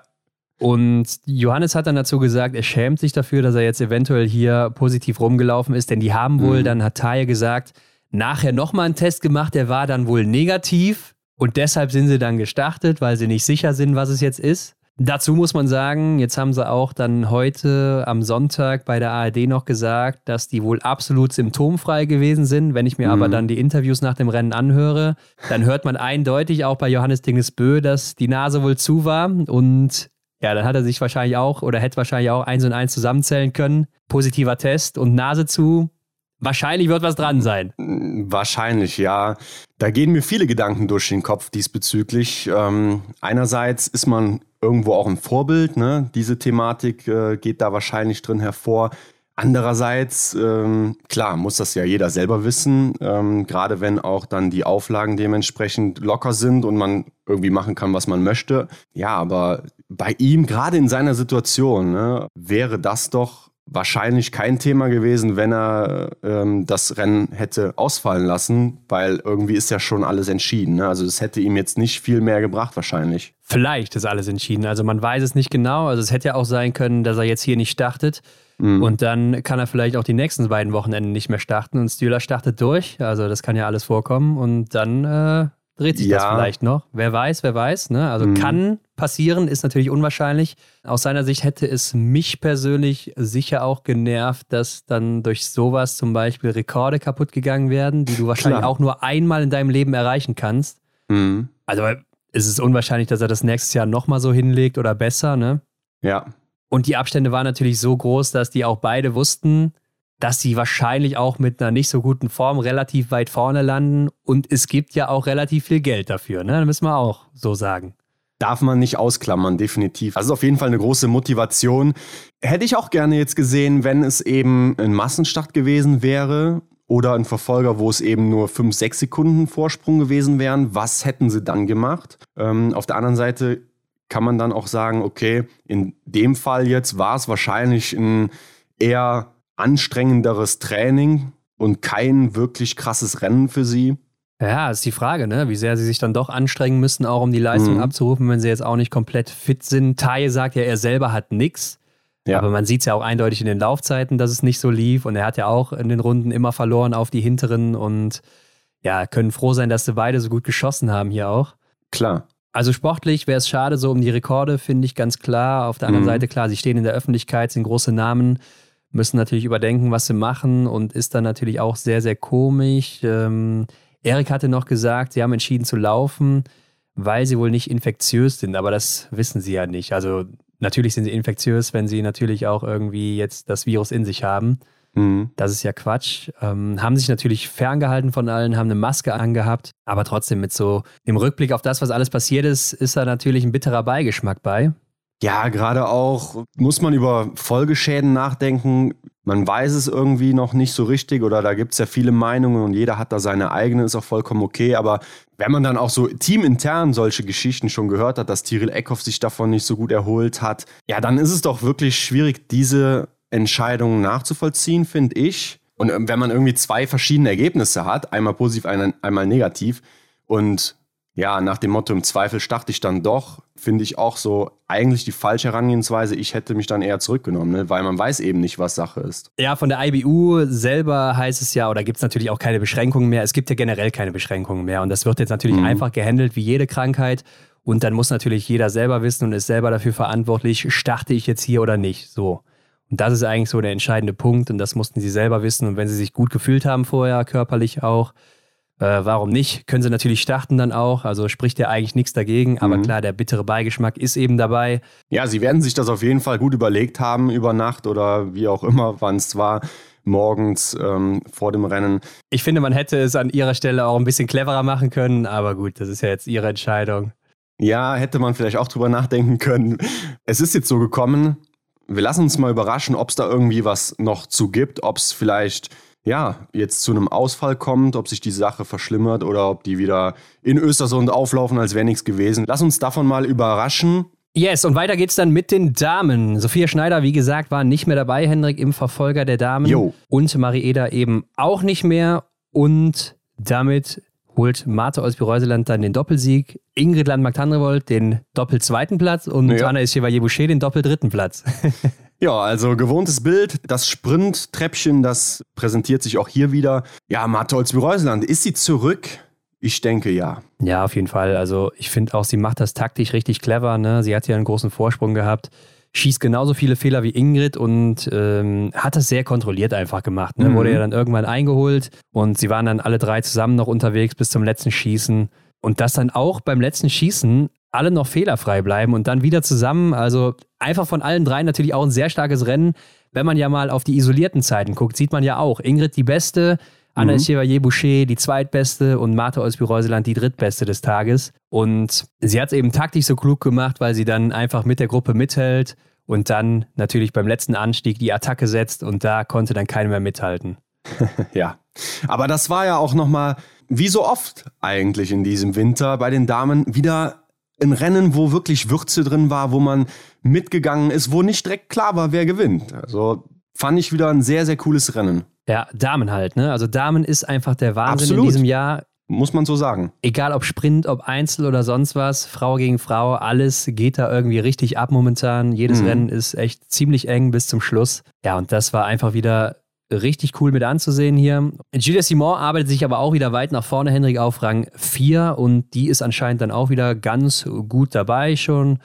Läuferisch neunte, ja. ähm, isoliert auch die fünftbeste mit zwei Fehlern dann eben. Der Abstand nach vorne natürlich schon zu groß, um da noch was zu bewirken. Mhm. Und dahinter kommt dann Lisa Vitozzi und Denise Hermann Wick und Hanna Kebinger, die ja ja, so den, den auch so auf der Zielgeraden das noch entschieden haben. Und Lisa Vitozzi macht damit das 2-0 gegen Denise Hermann Wick nach der Staffel der Damen. Ja. Hanna Kebinger aber auch wieder mit einem super Ergebnis, ne? Also Karrierebestleistung hier für sie mit dem siebten Platz. Ja, sie war auch lange mit dabei, ne? Also hat immer Anschluss gehalten und ja gut, beim letzten Schießen dann leider, ne? Ja, ist auch isoliert die beste Deutsche hier. Vor Denise noch zwei mhm. Plätze. Also Hanna Kebinger die siebtbeste, isoliert auch. Und dann kommt Makeda Davidova zu Hause, von 16 auf 8 vorgelaufen, viertbeste des Tages. Und da haben sich natürlich auch wieder alle im Stadion gefreut. Also das geht ja dann auch wirklich ab, jedes Mal, wenn die Tschechen da reinlaufen oder egal, ja. was die da machen, wenn die atmen, wenn die blinzeln, egal, da wird alles bejubelt. Ja, das, äh, also ich freue mich auf die WM. Also in Oberhof, das war ja schon laut, ne? Und äh, gerade am Wochenende ging es ja da auch doch schon ab, wie ich fand. Aber da, jetzt überleg mal, wenn da WM ist. Ja, vielleicht wächst Davidova nochmal über sich hinaus. Jetzt der Winter, der ist ja irgendwie, finde ich, hinter ihren Möglichkeiten. Ja, wenn, wenn, wenn sie da wieder unterwegs ist und denk mal an die Herrenstaffel aus Oberhof, wenn sowas in Novo ja, Mesto ja, passiert, ja, dann aber ähm, wünsche ich jedem da einen Ohrenschützer. Ja, schön, dass du jedem einen Ohrenschützer wünschst. Lisa Hauser wird Neunte und Hanna Oeberg läuft von 30 auf 10 vor. Mhm. Ja, macht damit auch wieder ein ganz gutes Rennen, läuferig die fünfte, also kommt dann wieder zurück nach dem verkorksten Sprint. Aber trotzdem wenig Punkte gesammelt dadurch natürlich an dem Wochenende. Vanessa Vogt fällt zurück von 5 auf 12 mit zwei Fehlern. Läuferich 22. hat ja dann auch noch am Wochenende revealed, dass sie auch Covid hatte jetzt in der Pause. Stimmt, sie war auch betroffen. Also vielleicht auch noch nicht bei 100 Prozent jetzt hier. Und Dorothea Viera, ja, die war auch relativ lange noch vorne mit dabei und dann stehend jeweils zwei Fehler. Und damit wird sie am Ende dann nur 15. Und das ist das übliche Bild, was wir von ihr sehen. Ne? Also immer, Klassiker. wenn sie vorne mit dabei ist im Sprint, dann läuft es selten ganz gut bei ihr, sondern eher, wenn sie von hinten kommt oder von relativ weit hinten, dann mhm. Äh, schafft sie es irgendwie gut nach vorne zu laufen. Und wenn es um was geht, ja, dann fällt sie irgendwie häufig dann am Schießstand zurück. Ja, und das, obwohl sie so erfahren ist. Ne? Also, ja. wenn sie 15. im Sprint geworden wäre, hätte ich ihr definitiv auch den vierten Platz in der Verfolgung zugetraut. ja, das stimmt, das stimmt. wenn nicht sogar das Podest, da hast ja. du recht. Ja, Nina Hettich-Walz kommt auf Platz 24 ins Ziel, rutscht damit sechs Plätze ab. Ja, drei Fehler auch geschossen, genauso wie Anna Weidel, die aber sechs Plätze nach vorne kommt. Also mhm. macht dann auch ein besseres Rennen als Janina Hettich. Aber das sind ja dann auch schon in dem Rennen hier die letzten Deutschen, weil Sophia Schneider dann eben nicht dabei ist. Ja. Und Martha Olsby-Reuseland wurde danach auch von der IBU angesprochen, ob es nicht schön ist und sie sich schon nächstes Jahr hier auf die WM freut. und dann hat sie gesagt, ja, auf jeden Fall, super Stimmung hier und ja, müssen wir mal gucken, ob ich dann hier als Athletin bin oder dann eben vielleicht bei den Zuschauern. Ja, Laura Dahlmeier, die freut sich ja auch auf Olympia 2026 in Antolz als Expertin, ne? ja, genau, also da werden wir sie dann sehen. Und wo wir auch gerade dann bei Mate sind, äh, mir fällt jetzt in den letzten Wochen auch immer viel auf, dass gerade Sverre Olsby-Reuseland immer auf seine Rolle als Ehemann von Mate Olsby-Reuseland reduziert mhm. wird. Ne? Also ja. ich, jedes Interview mit ihm geht ja eigentlich nur über seine Frau. Wie geht's ihr? Was macht sie? Äh, also jetzt auch, als sie dann nicht dabei war oder so. Und nie geht es so wirklich um seine eigene Person. Ja. Und dann gab es ja auch die Szene hier im Verfolger auf der ersten Runde. Da sagt Sverre dann äh, zu Denise Hermann Wick, dass sie 33 Sekunden Rückstand hat auf Mate. Mhm. Und dann hat Willi Haag das eben wiedergegeben in der Szene und gesagt, also zu seiner Ehefrau, super, wie er immer ein Auge auf seine Ehefrau hat. Das darf er natürlich auch. Und da dachte ich mir, ja, das hat doch nichts mit seiner Ehefrau zu tun. Sie ist ja. die Führende. Und äh, Denise weiß natürlich auf der ersten Runde, wie ihr Abstand ist. Das heißt, sie kann ja dadurch einschätzen, wo sie jetzt steht. Also wäre genau. da jetzt eine andere Person vorne gewesen, dann hätte er ja nicht Mate gesagt, sondern dann Chevalier Boucher oder was auch immer. Ja. also immer diese Reduzierung ähm, kann es ja auch nicht sein, oder? Und da würde ich mir ja. an seiner Stelle ja auch irgendwann ein bisschen doof vorkommen, wenn man mich jedes Mal auf meine Ehefrau anspricht. Ja, ich kann es gut nachvollziehen, dass er so diese Tür zu der großen Norwegerin ist. Ne? Natürlich möchte man da als Medienvertreter nochmal vielleicht nachhaken, ob man vielleicht was erfährt. Wobei ich denke, so viel erfahren wird man dadurch natürlich auch irgendwie nicht, wie man in den letzten Wochen auch gesehen hat. Aber gebt dir recht, da sollte man vielleicht auch mal schauen und über seine Person nachfragen, ne? was ihn einfach als, als Trainer so dann eben einbinden. Vor allen Dingen, wenn es dann halt eben auch schon das 20. Interview ist, wo man ihn dann dasselbe fragt, wie läuft es mit deiner Frau oder was auch immer. Also zumindest jetzt gesehen. im Biathlon, ja klar, sportlich gesehen. Aber gut. Komm, Hendrik, gehen wir damit weiter in die äh, Mixstaffel. Hier standen ja auch jo. dann die Wertungen mit auf dem Plan. Mhm. Ne? Also das hatte im Fernsehen natürlich mal wieder keiner auf dem Schirm. Denn es gibt ja auch eine Mixed-Wertung im Weltcup und da führte Frankreich und nicht Norwegen. Ja. Und dann gewinnen die Franzosen auch noch hier vor Schweden und dann erst Norwegen. Ja, Norwegen ähm, natürlich, wie man es jetzt rausgehört hat oder auch schon weiß, die Bös sind abgereist, ne, waren dann eben nicht mehr am Start. Ähm, dafür sind dann Johannes Dorle und Enris Strömsheim gestartet. Aber die Franzosen, die machen das vorne richtig gut. Ne? Die haben insgesamt nur sieben Nachlader gebraucht und dadurch definitiv verdient gewonnen. Ja, Italien hatte noch sechs Nachlader, ne? also die waren noch ein bisschen besser. Dann hast du ja. noch Österreich mit sieben, aber einer Strafrunde. Ja, und dadurch die Franzosen und Französinnen natürlich super stark äh, hier in dem Rennen, denn es war nicht so leicht am Schießstand. Also es war schon recht windig teilweise. Mhm. Man sieht ja auch relativ viele Strafrunden geschossen. Slowenien haut natürlich hier den Hammer raus mit Anna-Maria oh, ja. Lampic, die dann oh, ja. keine Scheibe trifft also alle acht Schüsse daneben setzt, mhm. weiß ich gar nicht, ob ich das überhaupt schon mal gesehen habe. Also sicherlich gab es das schon mal, aber ich kann mich wirklich nicht daran erinnern. Also so einen hat man doch mindestens schon mal getroffen. Ja, sollte man meinen. Ne? Sie hat sich aber ja auch bis auf zwei vorgearbeitet. Ich weiß gar nicht, wo sie herkam dann, von welcher Platzierung. Vielleicht hat sie dann kurz ausgeblendet, dass sie nochmal schießen muss. Vielleicht hätte sie sich sonst nicht so verausgabt. Obwohl sie auf der Runde zum Stehendanschlag ja relativ moderates Tempo gelaufen ist. Also hatte da nicht mehr viel aufgeholt nach vorne. Mhm. Da, glaube ich, hat sie sich dann auch sogar ein bisschen rausgenommen. Ja, insgesamt läuferig ist sie auf ihrer Position die zweite, aber auch nur 0,2 Sekunden hinter Hanna Oeberg. Aber mit fünf Strafrunden. Verrücktes Bild. äh, muss man sagen, kann man verstehen, dass man vielleicht dann auch in der Laufzeit nur die zweite ist. Ja. Ja, aber insgesamt ist sie 16. von 18, die da noch gelaufen sind auf ihrer Position. Mhm. Man verliert da über zwei Minuten nach vorne. Also klar, haut die Sloweninnen und Slowenen da weit zurück. Ansonsten haben wir auf der Startposition natürlich eine sehr starke Lisa Vitozzi gesehen, die aber, glaube ich, auch läuferig dann gegen mhm. Ende so ein bisschen eingegangen ist. Also hat auch nur die fünfte Laufzeit mit acht Sekunden Rückstand auf Klemencic. Ja. Anna Gantler hier übrigens die zweitschnellste gewesen in ihrer ersten Mixstaffel überhaupt. Stimmt, aber die war auch gut in Form, glaube ich. Ne? Also auch im Sprint war sie ja schon ja, recht stimmt. flott dabei. Stimmt, im Sprint hatte sie eine richtig gute Angangszeit, also mhm. ähnlich wie Denise Hermann Wick, also richtig gut dabei gewesen, Anna Gantler und äh, ja, kommt also damit auch wieder gut zurück. Mal sehen, ob sie vielleicht ihren Top-10-Platz noch knacken kann, den sie in Anziele Grand Bonnant hatte oder wo sie nah dran war. Ja. Aber zurück zu Lisa Vitozzi die hat ja auch die ganze Zeit Tempo gemacht. Ne? Also das war ja wirklich Stühlerholm Lagreit-Style ja. hier. Und vielleicht hat sich das dann auch auf der letzten Runde ein bisschen gerecht, aber auch am Schießstand hier wieder super schnell, liegend, stehend, also insgesamt alles getroffen. Sie ist für mich einfach immer noch die beste Staffelläuferin, die es überhaupt gibt. Ja, auch wie sie da die Gruppe angeführt hat. Ne? Also hat da klar das Zeichen gegeben, dass sie hier in dem Leck eben die Beste ist und ja, hat das sehr, sehr gut gemacht. Und am Schießstand, ja, was, was will man da besser machen? Ja, wie hat Dexys gesagt? Äh, Lisa Vitozzi, Vorsitzende im Verein für schnelles Schießen. ja, der war gut. Ja. Aber das stimmt auch auf jeden Fall, dass sie da Vorsitzende ist. Also wüsste ich auch mal gerne, ob er den Spruch auch von seiner Oma hat. Mhm, ja, ja ich weiß gar nicht. Gibt es in Berlin auch irgendwie so Schützenvereine oder sowas? Ja, man Vorsitzende. Also ich denke, da gibt es alles. Da gibt's alles. Wahrscheinlich, ne? Aber auch inoffiziell sicherlich. Ähm, wie sei.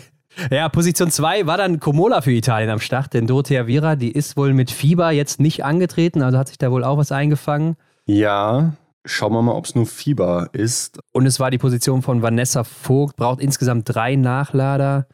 Ja, es war auch generell so vom deutschen Team, wenn wir das mal zusammenfassen, ein, ja, es war ein solides Rennen, aber irgendwie ist halt keiner herausgestochen und das brauchst du halt manchmal, ne? dass da mindestens mhm. ein, zwei sind, die halt dann oben richtig gut mit dabei sind.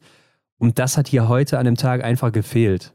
Ja, Janina hätte ich Walz auf 1, ne, übergibt an Position 4 mit zwei Nachladern. Ich denke, das war solide.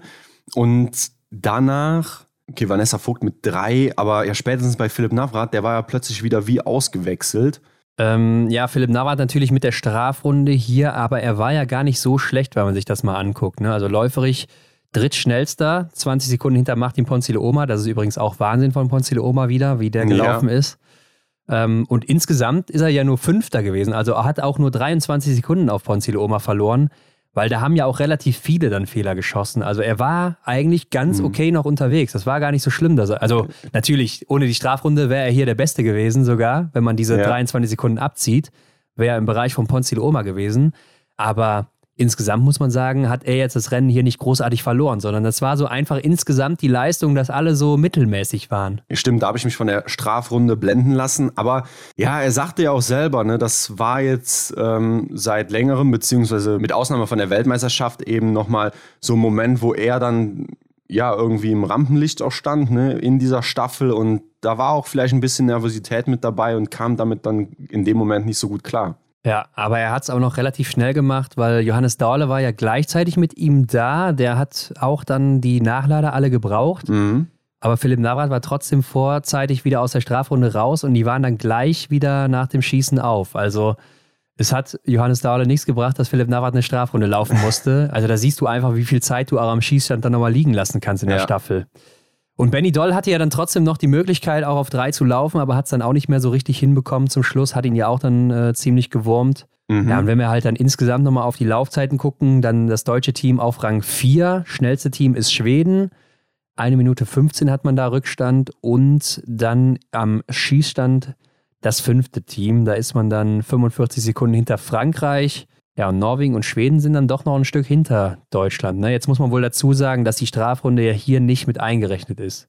Ja. Also jetzt könntest du zum Beispiel diese 23 Sekunden noch auf die Range-Time draufrechnen.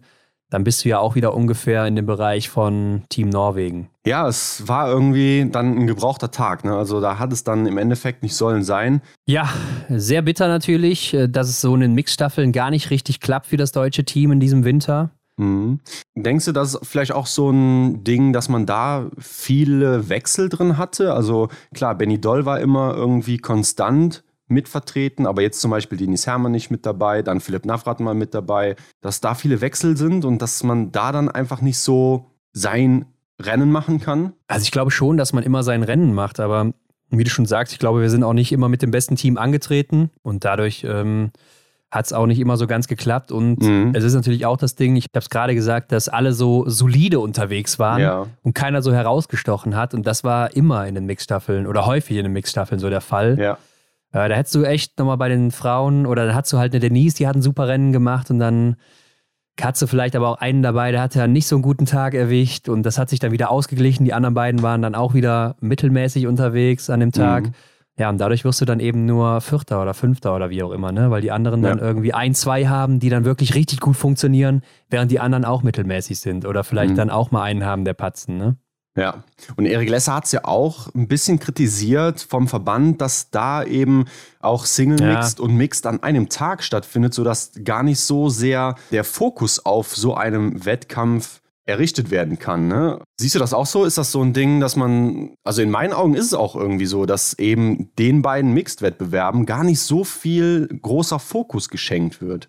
Ja, das haben wir ja auch schon mal öfters diskutiert, ne? dass ja. eigentlich die Mixed-Wettbewerbe nur bei WMs interessant sind, ja. weil da wirklich immer die Besten am Start sind oder sollten zumindest immer die Besten am Start sein. Mhm. Und äh, wenn du halt die beiden Formate am selben Tag hast, klar, dann musst du dich entscheiden, wenn du auch jetzt auch gerade kein Norwegen bist oder so, die da genug Leute am Start haben, wen ich wo einsetze.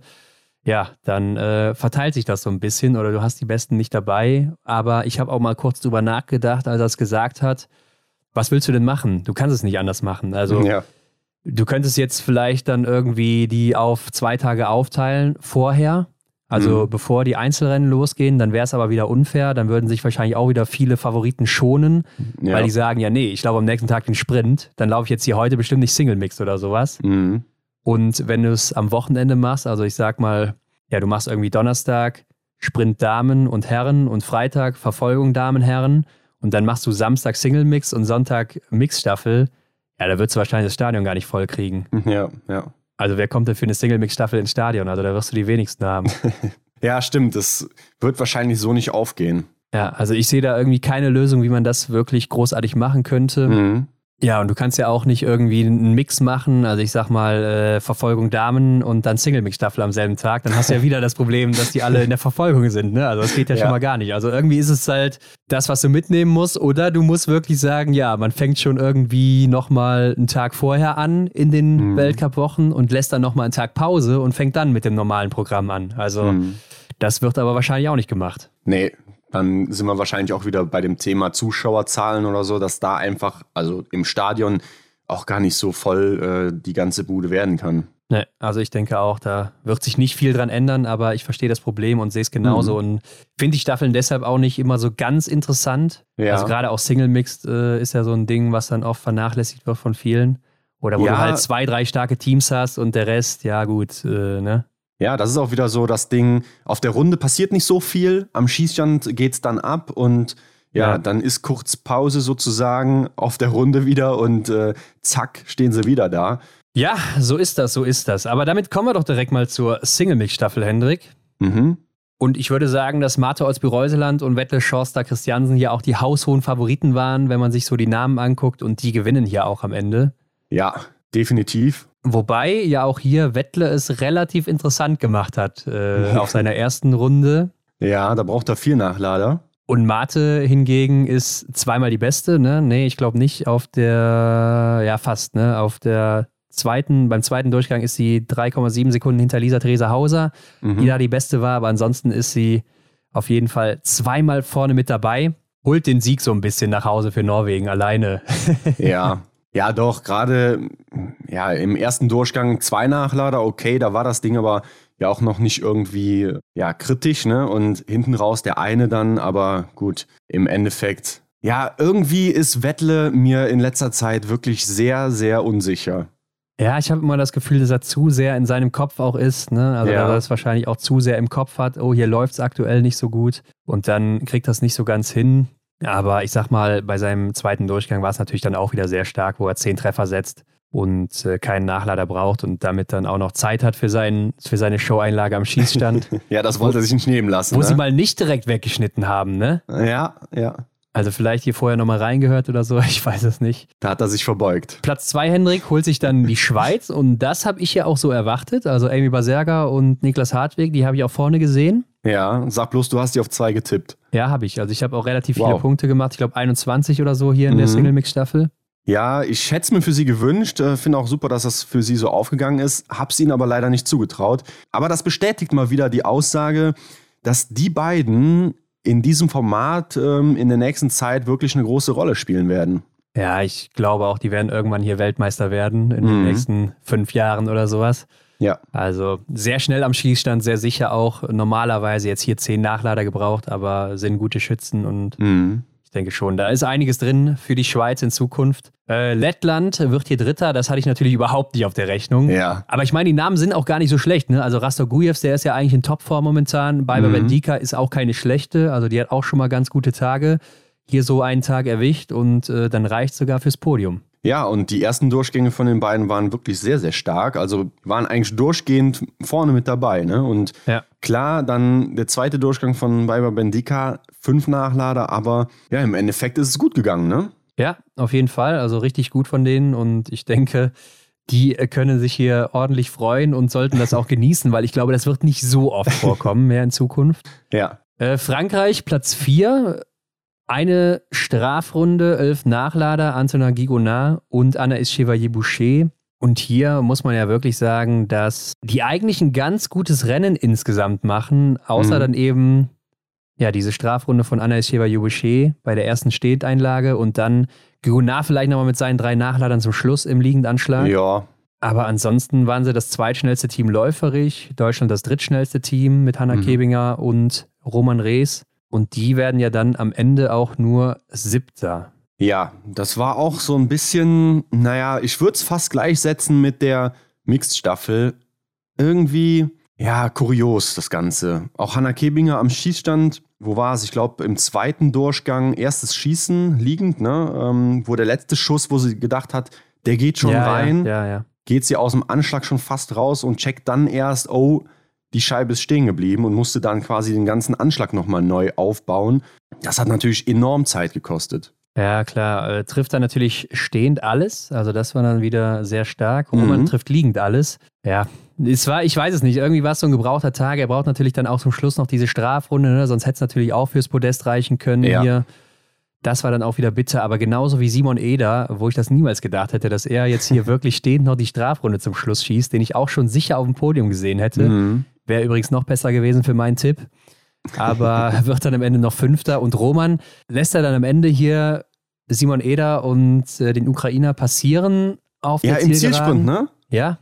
Hab gedacht, hallo Roman, was ist los? Die Ziellinie ist erst da vorne. er hat ja auch nachher gesagt, dass er sich gar nicht so gut gefühlt hat, ne? Ja, hat sich nicht so gut gefühlt. Ich hatte kurz gedacht, vielleicht lässt er auch die Ukraine vor, aber macht man eigentlich jetzt nicht unbedingt im sportlichen Wettkampf? Mm, nee, würde ich auch nicht so sehen. Naja, also denke ich jetzt auch nicht. Am Ende ist es jetzt echt schon enttäuschend, muss man fast sagen, aus deutscher Sicht, dieses Wochenende oder die, jetzt nicht das Wochenende, sondern dieser Tag hier. Der Sonntag, ne? Das genau. war ein bisschen ja, zu übertrieben dann mit dem Wochenende, klar. Nee, also das war nicht so, wie es sein sollte. Ja, und damit war dann auch die Wertung entschieden, Hendrik. Und die holt sich hier Frankreich vor ja. Norwegen und der Schweiz dann auf Platz 3. Deutschland wird dann am Ende nur Sechster. Mhm. Ja, und damit äh, holen die sich eben die Mixstaffel, die Franzosen und Französinnen. Oder die Mixed-Wertung. Da wird ja dann Single-Mixed und Mixstaffel zusammengefasst. Da gab es dann auch nur vier Entscheidungen, weil es ja. ja. eben nur im Januar auf der Pokeljuka diese zwei gab und dann jetzt hier diese zwei. Und die bei der WM zählen eben nicht. Ja, und ich finde, wenn man so jetzt den sechsten Platz hier vor Augen hat mit den 159 Punkten, ja, und jetzt den Sonntag im Kopf hat, den wir gerade besprochen haben, dann muss es einen nicht groß wundern, oder? Ja, also wie gesagt, Mixstaffel hat nicht funktioniert in diesem Jahr. Ich denke, man kann da schon ein gutes Team aufstellen und ist auf jeden Fall konkurrenzfähig, gerade in der Mixstaffel. Ja. Aber Single Mix, ich glaube, da braucht man schon eine Franzi Preuß wieder zurück. Und dann braucht man da auch noch einen Mann, der schnell schießen kann. Mhm. Ja, Henrik, bevor wir weitergehen, ist mir noch aufgefallen, dass beim Jubeln von Wettle und Mate, die sich auch gar nicht umarmt haben. Ne? Im also auch Ziel, direkt, ja? Ja, direkt Maske an und so. Also die sind wahrscheinlich auch noch vorsichtig, was da mit dem Wettle los ist. Mhm, die haben sich auch nur die Faust gegeben, oder? Also Ja, genau. das war wieder so ein Zeitsprung zurück. Ähm, aber Vorsicht ist natürlich ähm, nie verkehrt in dieser Hinsicht. Und ähm, ja, die werden direkt handeln, klar. Ja. Ein kleiner Side-Fact, der mir aufgefallen ist, weil ich es mal nachgucken wollte und dann ist mir aufgefallen, Kantor Fiormaillet Hendrik, der ist noch nie eine Single-Mix-Staffel gelaufen in seinem Leben. Okay. Obwohl er ja auch ein schneller und guter Schütze ist. Also eigentlich Ja. total paradox. Stimmt, eigentlich wäre er wahrscheinlich sogar sehr gut da drin, ne? Ja, also vielleicht sogar der Beste aktuell, wenn jetzt ein Jacqueline nicht so gut trifft, ne? Ja. Also von den Franzosen jetzt natürlich. Mhm. Aber Arne Pfeiffer ist auch nie Single Mix gelaufen, oder? Aber ich glaube, Arndt hat es auch nur gemacht, damit er sagen kann, er hat in jedem Format, was er, wo er angetreten ist, mal Ja, ja. gewonnen. genau, das hatte ich auch im Kopf, ja. ja, genau. Ja gut, damit lass uns doch mal übergehen zum Gesamtweltcup-Stand. Ganz weit vorne. Ja, Ladies First, Hendrik. Wen sehen Jo. wir denn da ganz oben? Ich glaube, wenig überraschend, Julia Simon. Ja, weiterhin, ne? Baut ihre Führung ein bisschen aus, 893 Punkte, aber dahinter, dahinter wird es jetzt schon spannend, ne? Elvira Oeberg war, wie gesagt, nicht dabei jetzt, äh, beziehungsweise hat den Verfolger nicht gesehen und auch im Sprint keine Punkte gesammelt. Also von daher schließt da Lisa Vitozzi jetzt sehr dicht auf und der Vorsprung ist nur noch 15 Punkte. Ja, da bin ich auch mal gespannt, was wir von Elvira Oeberg noch erwarten können, ob sie in der nächsten Woche schon wieder in einer besseren Form ist. Ja. Zu Hause in Östersund ja auch. Also da muss sie sich ja eigentlich präsentieren. Mhm. Platz 4 immer noch Dorothea Viera, dann Denise Hermann Wick dahinter. Ja, alles noch recht eng beisammen. Also Platz 2 ist da für alle fünf Damen noch drin, sogar noch für Ingrid Landmark-Tandrevold, die auf 6 ist. Ja, Und theoretisch auch noch für Lisa Theresa Hauser. Mhm. Aber da müsste sie jetzt auch langsam mal den Turbo zünden. Ja, und man muss natürlich auch dazu sagen, dass dann eben die anderen Kandidatinnen auch mal patzen müssen.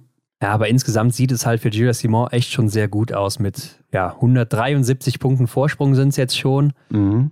Klar, vielleicht bricht sie auch noch mal ein, hat eine schlechte Phase, wird krank oder sonst was und Lisa Vitozzi überragt oder ist weiter vorne mit dabei, gewinnt zweimal oder was auch immer und dann wendet sich das Blatt auch wieder schnell. Mhm. Aber ich glaube, wenn das nicht passiert, dann ist das auch schon fast entschieden hier.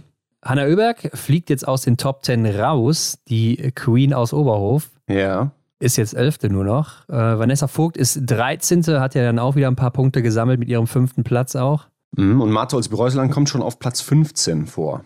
Ja, Wahnsinn, ne? Also gar nicht so viele Rennen gelaufen und dann trotzdem jetzt schon 15. Damit wäre sie auch safe für den Massenstart am Sonntag, wenn sie das jetzt auch beibehalten sollte im Einzel, der noch ansteht vorher. Mhm. Ach nee, hier sind ja jetzt wieder die Top 25. Also ich bin schon wieder in einem anderen Film. Also damit ist sie natürlich safe dabei. Also beim Weltcup sind es ja die Top 25, bei der WM die Top 15. Also das war natürlich Quatsch. Jo, also da hat sie ein kleines Puffer schon sogar aufgebaut. Ja, also da wird nichts mehr anbrennen können, weil die 25. ist Sophia Schneider und die hat schon ja, 160 Punkte, gut Rückstand auf Marta als Büreudeland. Also da kann nichts mehr passieren. Mhm. Und dann kommt auch schon Anna Weidel auf Rang 27. Ja, also wenn sie einen guten Einzel macht, ne, und das ist ihr Ja. durchaus zuzutrauen auch mit ihrem Schießvermögen, dann ist sie auch noch safe dabei im Massenstart. Amy Baserga ist 31. Ja, für die wird es schwierig, über die Punkte zu kommen. Sie müsste dann wahrscheinlich eher über die Besten des Wochenendes kommen. Mhm. Also muss auch einen guten Einzel hinlegen. Genauso wie Anna Gander die 40. ist, Franzi Preuß 39. ist auch noch dabei, Janina Hettich-Walz 34. Ja, ist dann trotzdem auch beeindruckend zu sehen, dass Franzi Preuß immer noch 39. ist mit ihren paar Rennen, die sie da gemacht Ja, hat. das stimmt. Schauen wir uns noch die Herren an. Ja, wer führt denn da, Hendrik? Mm, lass mich mal gucken. Johannes Dingesbö führt hier boah, schon mit 1319 Punkten. Ja, also führt nicht mit 1319 Punkten Vorsprung, ne? Aber 400 sind es fast. 399 vor Irre. Stühler Holm Lagreit. Klar, war jetzt zweimal nicht dabei. Mhm. Und wenn er jetzt nicht startet in Östersund, in beiden Rennen nicht, dann ist klar, Johannes Dingesbö ist Gesamtweltcup-Sieger. Ja. Aber das dürfte auch so nur noch eine Frage der Zeit sein. Platz 3 weiterhin Wettle, Schorster, Christiansen und Platz 4 ist jetzt auch Taje Bö, also vier Norweger vorne. Und Hendrik, damit freust du dich ja eigentlich wieder, oder? Also mit Taille? Ja, wegen Taille, ne? Also, ja. Ja. ich weiß gar nicht, wo hatte ich ihn? Auf jeden Fall weiter vorne, ne? Ja, du hast ihn auf vier oder fünf, meine ich. Ja. Ja, ich traue es ihm auf jeden Fall zu und scheinbar geht es ja auch auf meinen Plan, aber ja, auf der anderen Seite blutet mein Herz wegen Lisa Hauser, ne? Von daher macht es das nicht gut. okay. Martin Ponzile Oma, weiterhin der fünfte Mann hier im Ranking und auf Platz 6 ist Benny Doll. Und Fiorma jeder verliert natürlich einiges. Der mhm. ist jetzt nur noch siebter, war vorher vierter. Und Roman Rees, der ist achter, Johannes Dahle neunter und dann haben wir Fabian Kloth auf zehn. Niklas Hartwig ist jetzt elfter. Also muss man auch mal sagen, in seiner ersten vollen Saison den elften Platz zu holen äh, in dem Alter, das ist auch schon echt krass. Äh, Sebastian Samuelsson zwölfter, und Tommaso Giacomel ist 15. Der hat jetzt auf Niklas Hartwig 43 Punkte Abstand. Also es bleibt weiter spannend um das blaue Trikot. Mhm, auf jeden Fall. Denn ich denke auch, dass Philipp Feld Andersen keine Chance mehr bekommt, jetzt auch nach den letzten IBU-Cup-Rennen. Glaube ich auch nicht. Ich denke, Endres Strömsheim, der bleibt da jetzt erstmal mit drin. Vielleicht kommt ja sogar noch irgendwer anders komplett. Ja, ich meine jetzt auch eher dann in Oslo, wo noch zwei weitere kommen, glaube ich nicht, dass er einer davon ist. Ja, Justus Strehle auf 21. Damit auch erstmal safe für den Massenstart. Bis 25 sind es auch schon gute 60, 59 Punkte. Also mhm. der sollte auch safe sein für ihn, denke ich dann. Und David Zobel ist 23. Ja, der muss noch ein bisschen aufpassen. Ne? Also wenn Simon Eder einen guten Einzel macht, das ist ihm zuzutrauen. Ja. Droll ja auch noch. Dann hast du Olli Hiddensalo, Johannes Kühn. Ja gut, ja. Ja gut, die dahinter, hinter 25, also 26 ist schon wieder ein bisschen weiter weg. Da wird wahrscheinlich auch nichts passieren, weil er auch noch ein paar Punkte macht. Also können wir auf jeden Fall schon mal mit vier Deutschen im Massenstart rechnen. Johannes Kühn könnte eventuell noch der fünfte sein, aber da wird es auch wieder schwierig, über die Punkte zu kommen. Ja, das wird eng. Ja, da muss er echt einen guten Einzel hinlegen. Mhm. Und das ist nicht unbedingt seine Stärke. Genau, Philipp Navrat hier jetzt auf 33 und der hat natürlich auch dann dementsprechend viel Abstand auf die Top 25. Aber ja auch gar nicht so schlecht, ne? Also wenn man mal bedenkt, dass er auch nicht so viele Rennen gemacht hat, äh, dass er ja. dann schon wieder 33. ist. Ja, gut, ja. Gut, und damit, Hendrik, gucken wir uns doch auch mal an, wer sind denn in dieser Woche die Stars der Woche? Ja, ich glaube, das ist wenig überraschend, Hendrik. Ja, bei den Damen eine glasklare Brühe. Ja, die Top 3, zweimal Top 3 gewesen. Also, wen könnte man anderes nehmen als Mate, Olsby-Reuseland, Ingrid Landmark Tandrevold und Anaïs mhm. Chevalier-Boucher. Und bei den Herren ist, denke ich, auch klar, dass Johannes Dingesbö und Tajebö dabei sind. Und dann ist der Mann mit den drittmeisten Punkten Martin Ponzile Oma. Und das ist ja das erste Mal, dass Düllerholm Lagereit nicht dabei ist ja. in diesem Winter. Ja, genau. Also schade für ihn, aber ja, ich denke, dass er da nicht dabei ist, ist ihm nicht so schlimm wie bei den Rennen. Ja, das glaube ich auch. Äh, ihr könnt natürlich wieder voten heute äh, an dem Montag, sobald die Folge online ist. Irgendwie kurz danach kommen auch die Stories online. Und mhm. dann könnt ihr wieder für euren Star oder für eure Starin, ist auch jetzt äh, gegendert, ist so ein Wort. Ist so, ja? Ja, ja, ist so. Ähm, könnt ihr dann auch voten. Genau, gebt da eure Stimme ab. Und jetzt möchte ich aber auch noch ganz kurz über den IBU Cup reden, Hendrik. Der ist ja in Kenmore zu Ende gegangen. Und da haben wir jetzt zwei Gesamtsieger. Mhm. Einmal haben wir hier aus Norwegen, das stand schon ein bisschen vorher fest, Endre Strömsheim. Der Mann, der gerade Weltcup läuft, der hat hier vorzeitig schon gewonnen. Ja. Und zwar relativ eindeutig auch. Äh, der hat ja auch relativ viele Rennen hier gewonnen und war fast immer auf dem Podium. Genau, der hat wirklich da einen sehr, sehr starken Winter abgeliefert. Ja, genau. Und zweiter wird dann hier Lukas Fratscher, hat den ja auch schon mal gewonnen, mhm. aber ja, diesmal hat es dann nicht gereicht. Dritter, Verbion Sörem. Und hier fand ich es mal krass zu sehen, dieser Unterschied. Ne? Verbion Sörem hat 13 Rennen nur gemacht und Lukas Fratscher 21 Rennen. und Sörem hat halt nur 13 Punkte Rückstand auf Fratscher.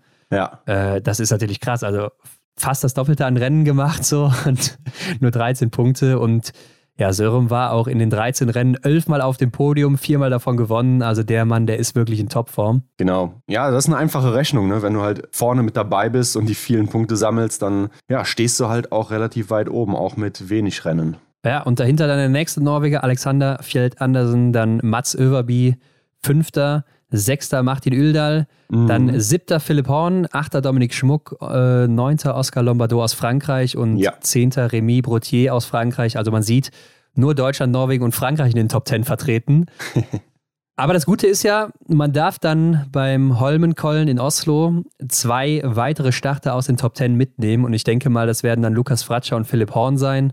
Glaube ich auch. Auch wenn Dominik Schmuck natürlich eine super Saison macht, aber die beiden sind ja auch so die, die da am ehesten vorne mitspielen können, auch läuferig gerade noch mhm. eine Schippe mehr drauf haben. Gerade Philipp Horn war jetzt zum Ende wieder richtig gut dabei, Lukas Fratscher eigentlich auch wieder. Und die Norweger, ja, die können sich aussuchen. Ne? Also Endres Strömsheim ist ja schon dabei und ich denke, der nächste wird dann auch Vebjörn Sörum sein.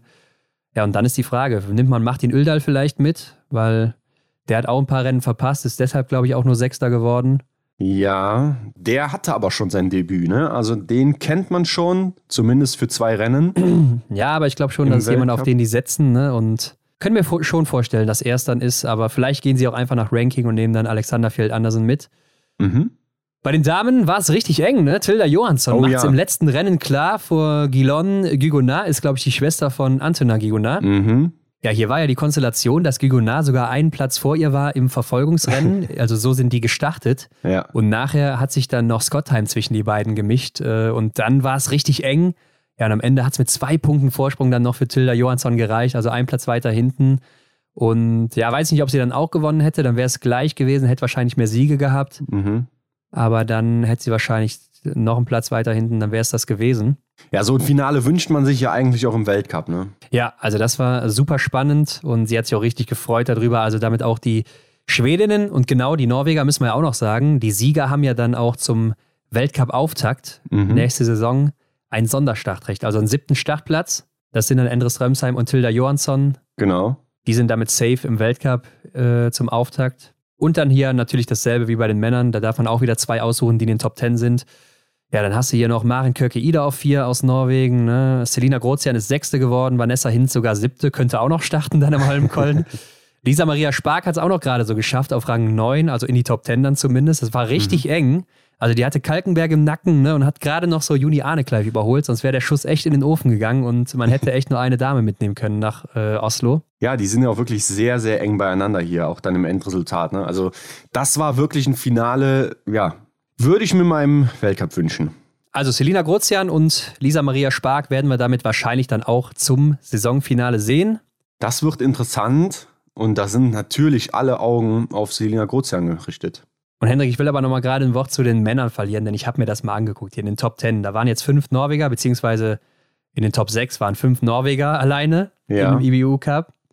Und dann hast du hier einen Martin Öldal, der ist 21. Dann hast du einen Mats Överby, der ist 22. Verbian Sörum, 24. Endros Dremsheim, 25.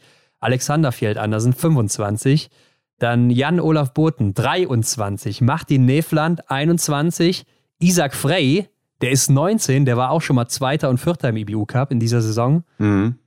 Dale Aspenes, der war jetzt in diesem Jahr nicht so stark. Ich glaube, krankheitlich Probleme gehabt. Der war aber letztes Jahr sehr stark. Ja. Auch 25 Jahre alt. Dann hast du noch Philipp Fjeld Andersen natürlich, 23 Jahre alt. Und man darf nicht vergessen, Sivat Backen ist auch noch 24. Den gibt es ja auch noch, ne? Also, was ist das für Wahnsinn. ein Team? Was ist Wahnsinn. das für ein Team, Mann? Ja.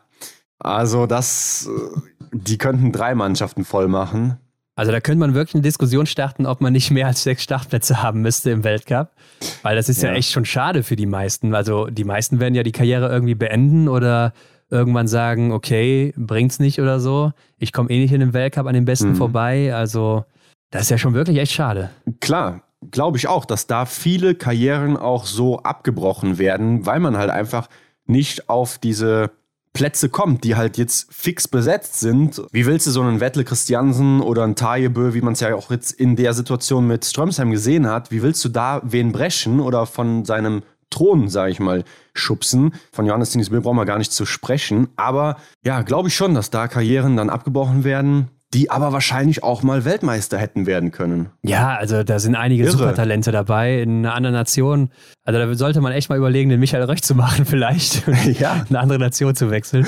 Ja. Nein, ähm, Simon Kaiser war zum Ende ja auch noch richtig gut unterwegs, ne? Also mhm. Dritter geworden, Fünfter geworden, Sechster geworden, Sechster geworden, insgesamt dann am Ende 17. Ja, leider ein bisschen spät erst so aus sich rausgekommen.